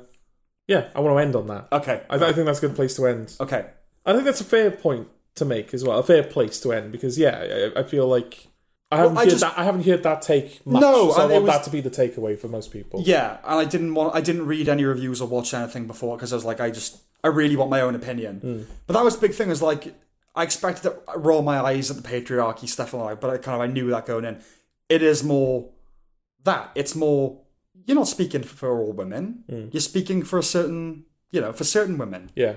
and that's fine but the ones that make other choices that's their right as women and you know that's the You're feminist speaking for the loudest women. The the women that are like oh yeah yeah the, that- shrill, they're speaking- the shrillest women yes yeah exactly yeah no um and again like yes of, fu- of course it's fucking hard being a woman but i i just felt when america ferrera has that speech and says oh you know we we can't be we have to be feminine but also this we have to i was like do you think men like have exactly the same we deal not with the exact same um problems No. but we are all we're torn between binaries all the time as well it's Yeah. the same for every person in the world oh i've got to be strong but i've got to be you know um, Vulnerable. vulnerable Yeah. i've got to be this i've got to be god it's a fucking mess for everybody yeah. so speak for yourself, Greta Gerwig. Speak Done. for your fucking self. Thanks for listening. um, yeah. See you next time. See you next time. Bye.